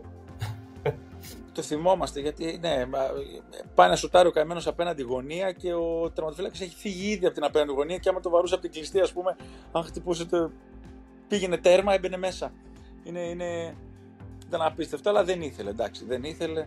Αλλά και μόνο που το ζήσαμε, να λέμε την αλήθεια, ήταν κάτι το οποίο ε, θεωρώ όλοι το απολαύσαμε, γιατί ήταν τελείως διαφορετικό από το δεύτερο, από το άλλο το, το Μοντιάλ. Γιατί εκεί ήταν ότι δεν είχαμε ξαναβρεθεί μετά το 94 Άρα το θέλαμε τόσο μα τόσο πολύ στα προκριματικά, ήταν με πολύ μεγαλύτερη επιτυχία. Μετά ξέρεις ότι ήταν, κάτι, ήταν ένας στόχος ο οποίος έπρεπε να επιτευχθεί γιατί εφόσον το καταφέραμε, είμαστε και στο ευρωπαϊκό. Ε, είχαμε μια συνέχεια δηλαδή μετά το 2004, όπου η ομάδα έχει συνέχεια επιτυχίες. Άρα ξέρεις μετά υπήρχε και πίεση να το καταφέρεις, ότι πρέπει να το καταφέρεις. Ενώ εκεί το ότι το καταφέραμε, μετά από τόσα χρόνια να ξαναπάμε Μουντιάλ, ήταν κάτι το οποίο θεωρώ ότι ε, ήταν πολύ διαφορετικό από το, από το 2014. Ναι, έγινε και το πρώτο γκολ, η, η πρώτη νίκη Γιατί πριν ήμασταν ε, το 94 που λες... Έτσι, δεν είχαμε... Μπράβο, ναι, ναι, ναι. Είχαμε παίξει με 4 ήταν, ήταν όλα αυτά, ήταν όλα αυτά. Το 2014 ναι, η ομάδα μας έχασε φοβερή ευκαιρία. Κάτι γνώμη μου, η μεγαλύτερη στην ιστορία του ελληνικού ποδοσφαίρου, εντάξει, αυτό στο επίπεδο του, ναι, του ναι, ναι. να κάνουμε κάτι φοβερό. Μπορεί να ήταν 8, μπορεί να ήταν παραπάνω, δηλαδή έπαιζε εκπληκτικά η ομάδα. Και νομίζω εσύ τότε δεν ήσουν για να πας. Τελευταία στιγμή μπήκες ε, στην αποστολή. Ναι. Ε, ήταν αυτή η κόντρα που σε εισαγωγικά, χωρίς να υπάρχει κόντρα, ήταν αυτή η αδικία που έλεγα εγώ τότε επί Σάντος και είχα δηλώσει κιόλας. Ότι όσο είναι ο Σάντος προπονητής, δεν πρόκειται να είμαι στην Εθνική Ελλάδος. Όχι, εγώ δεν θέλω να είμαι, δεν πρόκειται να είμαι από την πλευρά του στην Εθνική Ελλάδος, γιατί μου έχει αποδείξει ότι για κάποιο λόγο δεν είμαι στα πλάνα του ε, στην Εθνική Ελλάδος. Και μιλάμε για ένα παίκτη ο οποίος έπαιζε στη Σέρια. Σας το ξανά πω, επειδή είχα ιδιαίτερη σχέση ε, με τον, με τον Σάντος, ε, ήρθε να, να, να, πώς το λένε, να επιβεβαιώσει το δικό μου το σκεπτικό, αυτό που σας είπα στην αρχή, όταν που είχα στην ΑΕΚ, ότι γι' αυτόν ήμουν μια πάρα πολύ καλή ρεζέρβα, η οποία ήξερε ότι αν κάποιος αμυντικός δεν θα παίξει εκεί, γιατί είναι τραυματίας, γιατί ξέρω ότι θα βάλω το Βαγγέλη και μπορεί να είναι και καλύτερος. Δηλαδή το πίστευε αυτό, του, του το έβγαζες αυτό, ε, μου το είχε βγάλει αυτό, μου το είχε περάσει με το δικό του τρόπο, χωρίς να. Τέτοιο. Άρα το ίδιο πράγμα, με αυτόν τον τρόπο θεωρώ ότι αντέδρασε, γιατί όταν με πήρε τηλέφωνο ο Τάκης, ο Φίσας, μου είπε Βαγγέλη, είχαμε αυτόν τον τραυματισμό. Ε, ξέρει και για τις δηλώσεις που έκανες. Ε, ε, με πήρε να σε ρωτήσω, δεν με πήρε ο ίδιος, με πήρε ο Τάκης, μου λέει: Με πήρε να σε ρωτήσω αν θα ήθελες να τέτοιο. Λέω, Τάκη, δεν θέλω να με, να με ρωτήσεις αν θέλω να είμαι στην Εθνική Ελλάδος ή αν θέλω να πάω σε ένα Μοντιάλ. Είμαι μέλος της Εθνικής Ελλάδος ε, γιατί είμαι Έλληνας. Τέλος. Δεν ε, έχει να κάνει. Θα παίζω όσο πάνε τα πόδια μου, όσο εσύ είμαι καλή. Δεν πρόκειται να σου πω δεν έρχομαι στην Εθνική Ελλάδος. Ε, Όπως κάνουν, ας πούμε, μπασκεμπολίστε που δηλώνουν, που έχουν άλλη φιλοσοφία εκεί. Ε, όχι. Ο, αν σε πάρει τηλέφωνο η Εθνική, πρέπει να πας στην Εθνική. Τέλος. Είσαι, είσαι μέλος της. Οφείλεις να είσαι. Δεν μπορεί να πεις όχι. Εννοείται, λέω, θα είμαι. Και δεν έχει καμιά σχέση, λέω, ότι έχει να κάνει με μένα με τον Φερνάντο. Η εθνική είναι εθνική. Και θυμάμαι ότι και θα μπορούσα κιόλας να έχω αγωνιστεί ε, κιόλας, αλλά θεωρώ ότι έδωσε προτεραιότητα τότε ε, πιο πολύ και στους νέους. Mm-hmm. Ο οποίος πάντως ε, αυτό το ρητό που σου έλεγε ότι σε είχε για την καλύτερη ρεζέρβα, το απέδειξε στην πράξη μετά από τόσα χρόνια, ίσως το αποκατέστησε και το ότι αδικήθηκε τότε στην ΑΕΚ, δεν ξέρω πώς το είχε στο, στο μυαλό Δεν το ξέρω, δεν θα σου πω. Όχι, εγώ πιστεύω ότι κοίταξε καθαρά επαγγελματικά τον κόλο του, να το πω έτσι. Να είναι καλυμμένος και ο ίδιος. Χωρίς αυτό ε, να είναι, είναι καθαρά επαγγελματικό αλήθεια. Το λέω πολύ, πολύ ομά, πολύ αληθινά. Το είδε έτσι. Ε, καλά έκανε και το είδε έτσι. Και εγώ έτσι το είδα. Επαγγελματικά το είδα. Εννοείται ότι είναι τιμή μου ε, το συνέστημα της εθνικής, το να είσαι στην εθνική ομάδα, το να είσαι μέλος της εθνικής, δεν υπάρχει μεγαλύτερο και πιο ωραίο πράγμα από αυτό. Το είδε έτσι και καλά έκανε και το είδε έτσι και γι' αυτό το λόγο καταφέραμε και αυτό που κάναμε. Γιατί ήξερα ότι δεν πρόκειται να το δημιουργήσω πρόβλημα, δεν πρόκειται να βάλω ποτέ εμένα πάνω από την ομάδα. Ε, δεν το έκανα ποτέ στην καριέρα, στην καριέρα μου και δεν υπήρχε περίπτωση να το κάνω για την εθνική ομάδα. Σε στοιχιώνει εκεί τη βραδιά με την Κωνσταντίνα και πόσο μάλλον που το πέναλτι το κάνει ο, ο φίλος σου που είναι και Λαρισαίο. Όχι, σε, καθόλου. Σε Γιατί για μας όχι, όχι, όχι. Δυστυχώς όλο ο κόσμος έπεσε να φάει το φάνη. Ε, τέτοιο. Μιλάμε για το φάνη, ο οποίος έχει τα περισσότερα γκολ στην εθνική. Ε, είναι απίστευτο αυτό, το, αυτό που συζητάμε. Ε, Εμείς το βλέπουμε τελείως διαφορετικά και δεν το βλέπουμε φιλαθλικά, το βλέπουμε καθαρά σαν επαγγελματίες ποδοσφαιριστές, σαν άνθρωποι οι οποίοι ε, κάνουν θυσίες, δίνουν τα πάντα για την εθνική ομάδα. Ε, υπάρχει περίπτωση δηλαδή ο Φάνης να μην έχει στεναχωρηθεί περισσότερο από οποιονδήποτε άλλον Έλληνα χάνοντας αυτή την ευκαιρία, χάνοντας μάλλον ένα πέναλτι. Ε, δεν υπάρχει δηλαδή αντί να μπούμε. Αλλά είμαστε έτσι σαν χώρα, αυτό που λέω. Έτσι έχουμε μάθει. Δυστυχώς αυτή την οτροπία έχουμε. Ε, ζούμε την, ε, πολύ έντονα κάποιες καταστάσεις όταν πάνε πάρα πολύ καλά. Αλλά τη ζούμε ακριβώς ε, πάρα πολύ έντονα, αλλά με τον άσχημο τρόπο όταν δεν πάνε καλά. Ε, το ίδιο έζησε ο Κεφάνης για ακόμα μια φορά όχι ο, ο ίδιος ο Φάνης, για ακόμα μια φορά σαν οποιοδήποτε περιστατικό μπορείτε να βρείτε, ε, τη συμπεριφορά του Έλληνα, ε, Έλληνα φιλάθλου, ότι ο Φάνης, ναι, και εγώ, εγώ θα το έριχνα καλύτερα και, και, και, και την κρίνια που έχει ο Έλληνας παράγοντας φιλαθλό. Ε, Όπως θέλετε, πείτε το. Αντί να μείνουμε στο πώς θα φτιάξουμε την ψυχολογία του Φάνη και να είμαστε δίπλα στο Φάνη που εκπροσωπεί εκείνη τη στιγμή ολόκληρη χώρα και χάνει ε, την ευκαιρία να περάσει η ομάδα στην επόμενη φάση. Ε, τι, να, τι να συζητήσω, δηλαδή όχι δεν είναι. Νιώθω περήφανος, νιώθω υπέροχο που φτάσαμε μέχρι εκεί, στεναχωριόμαστε που δεν καταφέραμε ε, να κερδίσουμε τότε. Ε, αλλά αυτό είναι το ποδόσφαιρο, έτσι είναι ο αθλητισμός. Έχει αυτές τις στιγμές οι οποίες σε σημαδεύουν, αλλά σε κάνουν ακόμα καλύτερο θεωρώ εγώ και πιο δυνατό. Τώρα, κλείνοντας στο, στο Podball, ε, συνήθως ρωτάμε αθλητές που έχουν αποσυρθεί από την ενεργό δράση, γιατί προσπαθούμε κιόλας να βοηθήσουμε στο κομμάτι του transition coaching, δηλαδή πώς ο αθλητής να έχει μια ομαλή μετάβαση στη ζωή μετά τον πρωταθλητισμό. Για πολλούς είναι ένα πολύ δύσκολο κομμάτι. Εσύ παρέμεινες στο ποδόσφαιρο από τη θέση του προπονητή. Αυτό που θα ήθελα να μάθω είναι το, το εξής.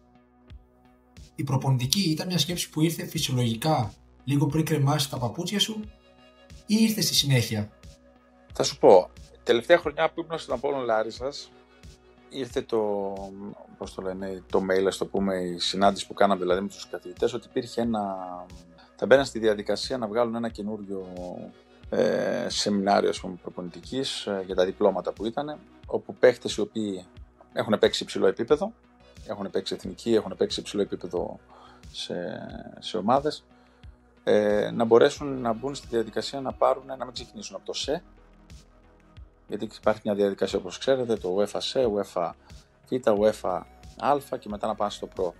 Όλα αυτά χρειάζεται μια διαδικασία, οπότε χάνεις πάρα πολλά χρόνια γιατί υπάρχει μια...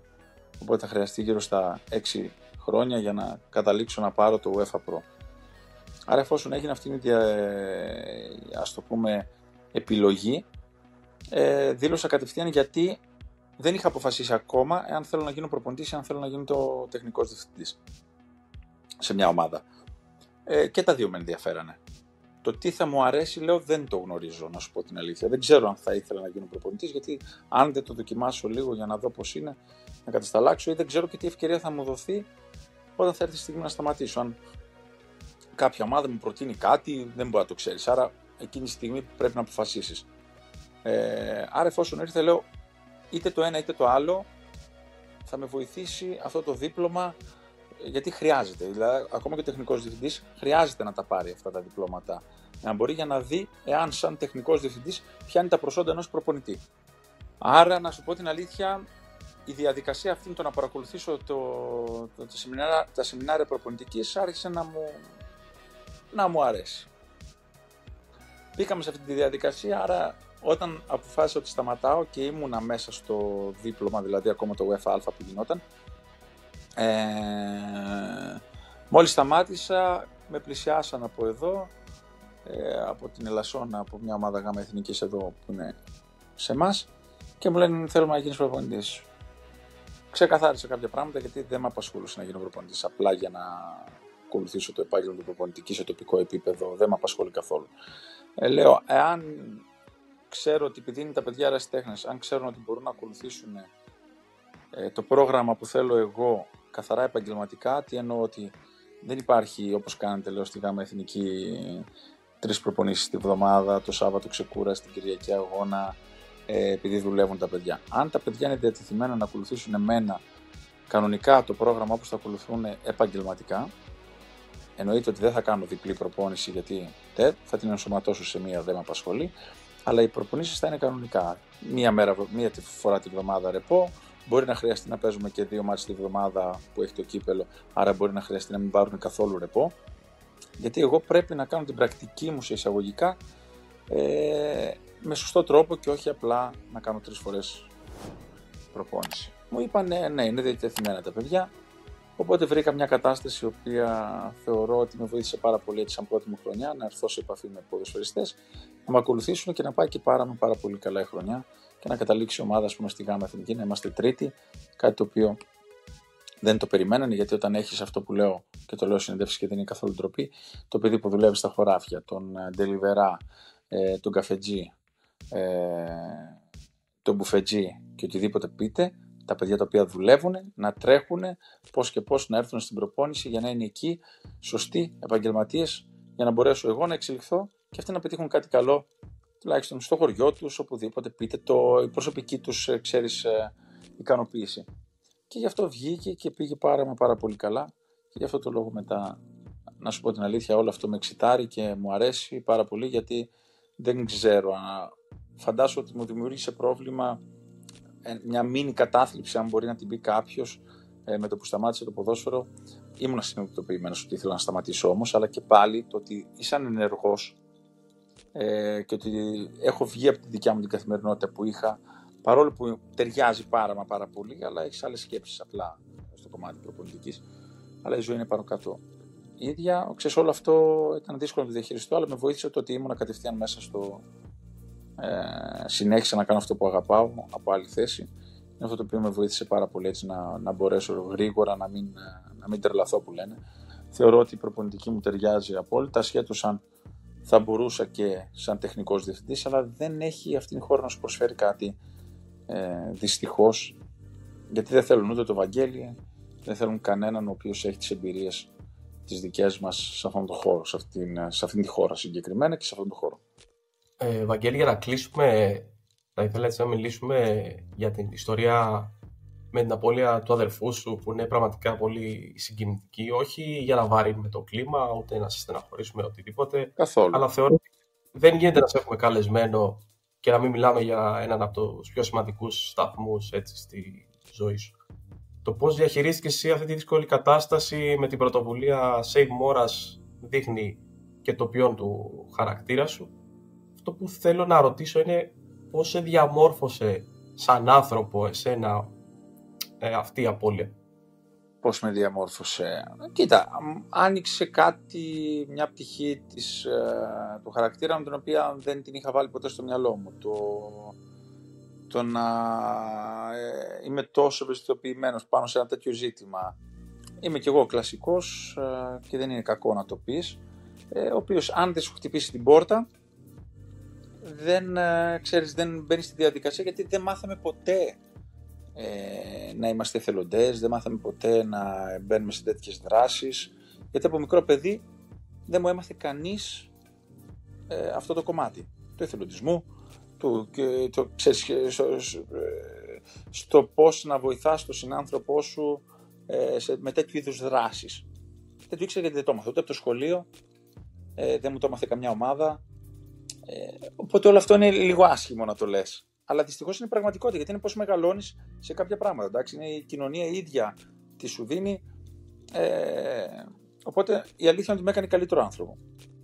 Ε, το πώς το διαχειρίστηκα ε, πάρα πολύ καλά, δύσκολα, αλλά πάρα πολύ καλά γιατί θεωρώ ότι αν έμπαινα στη διαδικασία να, να στεναχωριέμαι μόνο και να σκέφτομαι συνέχεια αυτή την απώλεια ε, και να μην κάνω τίποτα, θα είχα σταματήσει να παίζω εγώ από αυτό έπαιρνα δύναμη και γι' αυτό το λόγο κατάφερα και συνέχισα να παίζω. Ε, μου δημιούργησε καινούργια κίνητρα, αυτό που είπα, ε, το ότι ήθελα να επιστρέψω στην ΑΕΛ για να μπορέσω τέτοιο, αλλά από εκεί και πέρα αυτό το οποίο με βοήθησε πάρα πολύ να το ξεπεράσω και να με κάνει καλύτερο άνθρωπο αυτό που είπα είναι το Save Moras. Το Save Moras δημιουργήθηκε γιατί ήταν, μια, ε, ήταν ένα όνειρο του αδερφού μου, ήταν, το είχαμε πει τότε που ήμασταν στην Αυστραλία ότι με το που γυρίσουμε Ελλάδα και πάνε όλα καλά τα πράγματα, θα δημιουργήσουμε ένα σωματείο το οποίο θέλουμε απλά να ενημερώνει τον κόσμο το τι σημαίνει να είσαι δότης μελού των οστών.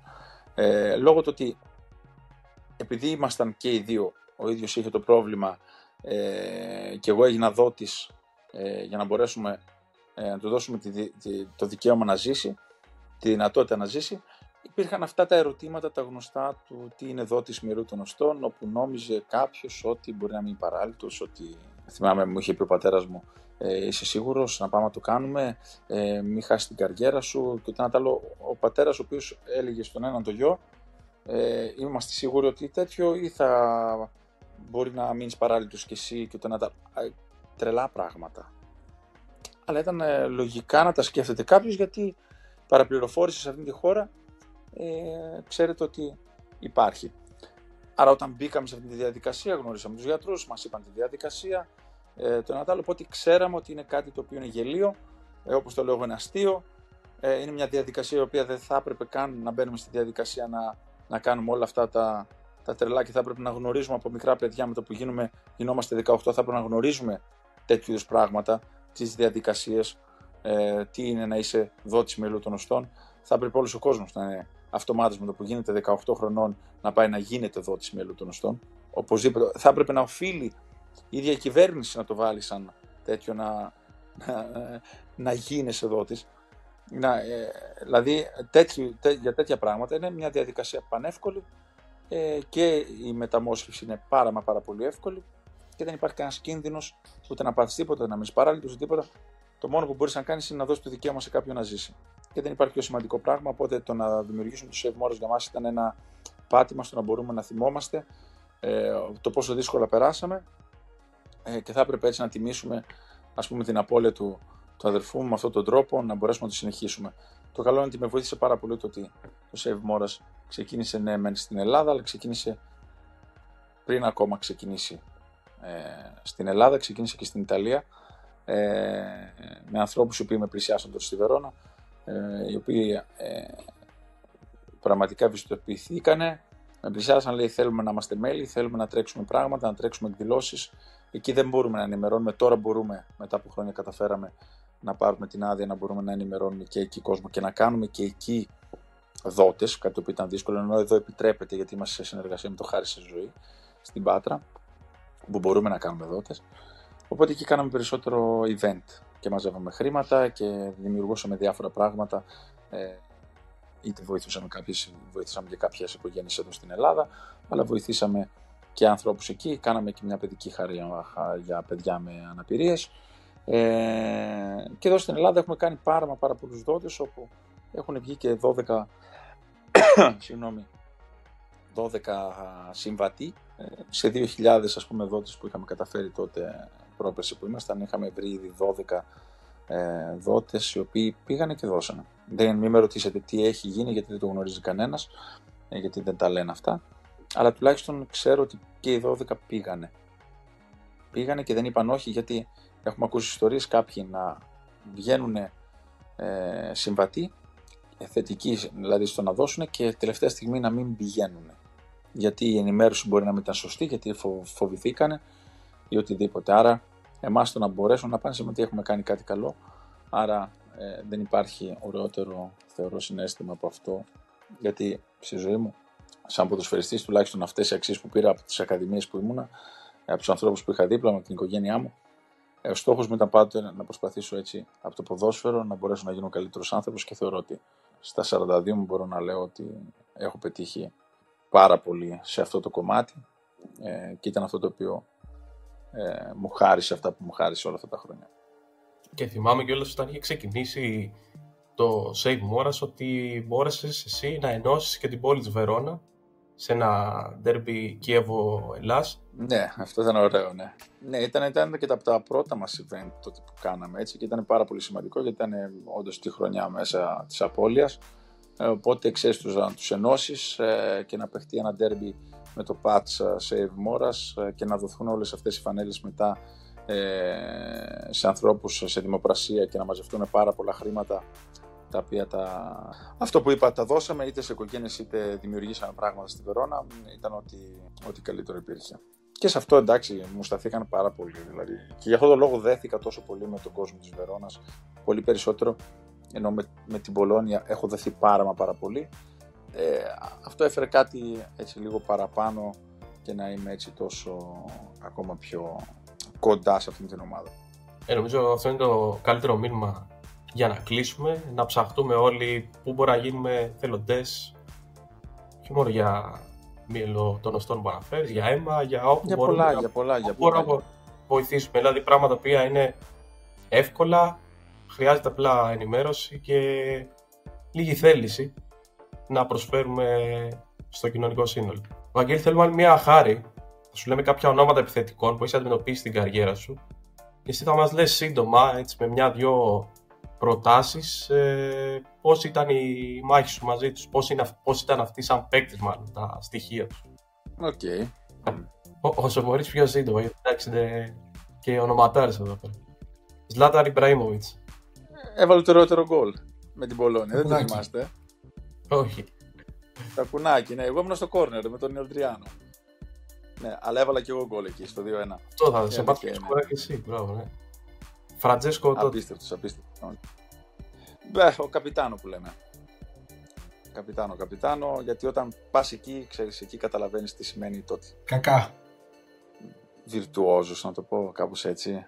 Θα μπορούσα, ναι. Με το άγγιγμα, ξέρεις, αυτό το απίστευτο και με την Άκη και με την ε, Μπολόνια που έχουμε παίξει. Φιλίππο Ιντζάκη.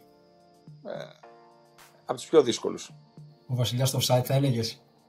Ακριβώς γι' αυτό, γι' αυτό το λόγο. Είναι ο βασιλιάς του offside και είναι ο παίκτης ο οποίος δημιουργεί πρόβλημα Φάνης Γκέκας. Φάνη Γκέκας ε, Ινζάκη. Στα Παίρνουν ιταλικό. στο, στο offside συνέχεια. Ζαλάδας. Ζαλάδας, στο offside. Και τότε δεν υπήρχε βάρ, άρα μία φορά θα κάνει λάθος τον τίτλο. Ε, Αντριάνο, αυτοκράτορας. Βουνό. Και ειδικά ε, πολύ δύ- δύσκολος, δύσκολος. ε, Βουνό τεράστιος, εντάξει, απίστευτοι παίκτες. Δεν θα μη σχολιάσουμε τα χαρακτηριστικά τους γιατί δεν υπάρχει λόγος. Είναι κλάσιος ποδοσφαιριστές, αλλά ένα τέρας. Γκονζάλο Ιγκουάιν. Εντάξει, εγώ το ευχαριστήθηκα εκεί. Καλά πήγα. Αυτό θα, Τον σε... είχε. θα σε θυμάται πιο πολύ μάλλον. Καλά πήγαμε. Μύροσλαφ Κλώσε. Ε, μας έκλειψε την Ευρώπη. Με πέναλ που δεν ήταν. Αυτό θυμάσαι. Λάτσιο, το 3-3. Ικάρντι, ο οποίος νομίζω και σκόραρε και σήμερα, αν δεν κάνω λάθος. Εντάξει. Δεν τον θεωρώ στους, α, σε αυτούς που έχουμε αναφέρει. Πολύ πιο χαμηλά. Πραγματικά πολύ πιο χαμηλά. Ο Γκρινιάρης, Γκρινιάρης. Και τέλος θέλω να σου πω για δύο πρώην συμπαίκτες. Ε, Λούκα Τόνι. Απίστευτος. Ο Λούκα, εντάξει, εκεί καλό είναι να πούμε δύο λόγια γιατί ο Λούκα ήταν το παιδί της, α, της ομάδος, ένας αρχηγός ο οποίος ε, είναι ο χαμογελαστός, ο αστείος, ο, ο άνθρωπος ο οποίος ε, στα 37 του απόλαυσε τόσο έντονα ε, τις δύο χρονιές γιατί για να βγαίνεις τώρα πρώτο σκόρε στα 37 σου και να είμαστε τόσο κοντά στο να πετύχουμε κάτι εξωπραγματικό με τη Βερόνα στο να βγούμε στην Ευρώπη. Εντάξει, ήταν δύο απίστευτες χρονιές, αλλά ένας ευχάριστος τύπος ε, ο οποίος μέσα στον αγωνιστικό χώρο όλη τη βδομάδα μπορεί να γελούσε και να, να ήταν χαλαρός. Μόλις έμπαινε στον αγώνα έκανε ένα κλακ και γινόταν α, αυτός ο οποίος τραβούσε όλη την ομάδα. Και Φάνης Γκέκα. Ε, τι είπα, ο Παπαγιός. Έτσι τον φωνάζω, έτσι θα τον φωνάζω, ο Παπαγιός που λέγαμε, ο οποίος ό,τι και να έκανε, όπου και να ήταν, ε, η μπάλα πήγαινε πάνω του, ξέρετε τώρα σε βάζει γκολ. Έτσι τον Παπαγιός. έμαθα στο φάνη. Τι είναι Παπαγιός; Παπαγιός είναι ο γιος του παπά που λέμε, Παπαγιός, Ε. έτσι τον αποκαλούσαμε στη Λάρισα, ο τυχερός ο οποίος ό,τι και να έκανε ερχόταν η μπάλα πάνω του, ε, είναι αυτό που λέμε το, το φορ, το οποίο μυρίζει τη φάση, ε, γι' αυτό είπα ο Ινζάκη και ο Φάνης με τελείως διαφορετικά χαρακτηριστικά ο ένας με τον άλλον, αλλά είναι τα φόρ της περιοχής οι οποίοι μυρίζονται τον γκολ. Και ο Φάνης ήταν επειδή μεγαλώσαμε μαζί, ήμασταν αντίπαλοι μαζί, ε, το ξώτησε αυτό σαν μπελόκηπη εμείς, ε, υπήρχε πάντοτε η κόντρα, ξέρεις, ήμασταν η ίδια γενιά, μεγαλώσαμε μαζί αυτό που είπα, ήταν αυτό το πράγμα ακριβώς από τότε και εξελίχθηκε σε αυτό που κατάφερε δηλαδή. Ένας παίκτης ο οποίος έβρισκε δίχτυα. Και με κλειστά τα Ε, μάτια. με το παραμικρό, με οποιονδήποτε τρόπο, με οποιονδήποτε τρόπο. Με ωραίο γκολ, με απλό γκολ, στη γραμμή πάνω. Ε, στη, στη γραμμή πάνω. Για να βρίσκεται εκεί σημαίνει ότι κάτι ξέρει, κάτι μυρίζεται. Είναι αυτό που λέμε το φόρ περιοχής. Και αυτό ήταν ο Φάνης. Βαγγέλη, και κάπως έτσι θα το κλείσουμε. Να σε χίλιο ευχαριστήσουμε για τις ε, Εγώ για σας το ταξίδι που ευχαριστώ. μοιράστηκες μαζί, μαζί μας. Ελπίζουμε πως οι αθλητές που θα ακούσουν ε, αυτή την κουβέντα μας θα πάρουν κάτι από αυτό. Και σε ευχόμαστε ό,τι καλύτερο στο μέλλον, στην προπονητική σου καριέρα. Ελπίζουμε να σε δούμε στη Συρία. Μακάρι, θα γίνει. Ε, όταν το βάζει κάποιος στο μυαλό του, αργά ή γρήγορα, Ε, όταν το βάζει κάπου, κάπως θα, θα τη μόνο βρούμε σίγουρα. την άκρη. Σιγά σιγά. Θέλει υπομονή. Υπομονή θέλει, θέλει, θέλει. Και αν δεν γίνει, τουλάχιστον εγώ ξέρω ότι θα έχω κάνει τα πάντα ε, για να φτάσω εκεί που είναι να φτάσω. Μέχρι αν δω ότι δεν τα καταφέρω, πάλι ευχαριστημένος θα είμαι γιατί αυτό που είπα όταν πιστεύω ότι έχεις κάνει τα πάντα. Ε, είσαι ευχαριστημένος και εσύ με τον ίδιο στον εαυτό. Ε, Σας ευχαριστώ εγώ. Ό,τι χρειαστείτε, οτιδήποτε χρειαστείτε και στο μέλλον, να ξέρετε ότι είμαι υπέρ τέτοιων προσπαθειών. Αν χρειαστεί να βοηθήσω κάπου, να σας βοηθήσω. Ό,τι χρειαστείτε πάνω σε κάποιο άλλο θέμα, ευχαρίστω να το συζητήσουμε, γιατί υπάρχουν πάρα πολλά θέματα πάνω στο κομμάτι του ποδοσφαιριστή που μπορούμε να συζητήσουμε ε, και να μπούμε έτσι πιο μέσα στο ρόλο Πολύ του ποδοσφαιριστή. Πολύ ευχαριστώ. κάνουμε στο μέλλον κάποια μικρές σειρές με κάποια έτσι, θεματάκια για αθλητές πιο συγκεκριμένα. Καλή συνέχεια να έχεις και καλό ό,τι βράδυ. Θέλετε, ό,τι θέλετε. Να είστε καλά. Σας ευχαριστώ πάρα πολύ, παιδιά. Ευχαριστούμε πάρα πολύ, Βαγγέλη.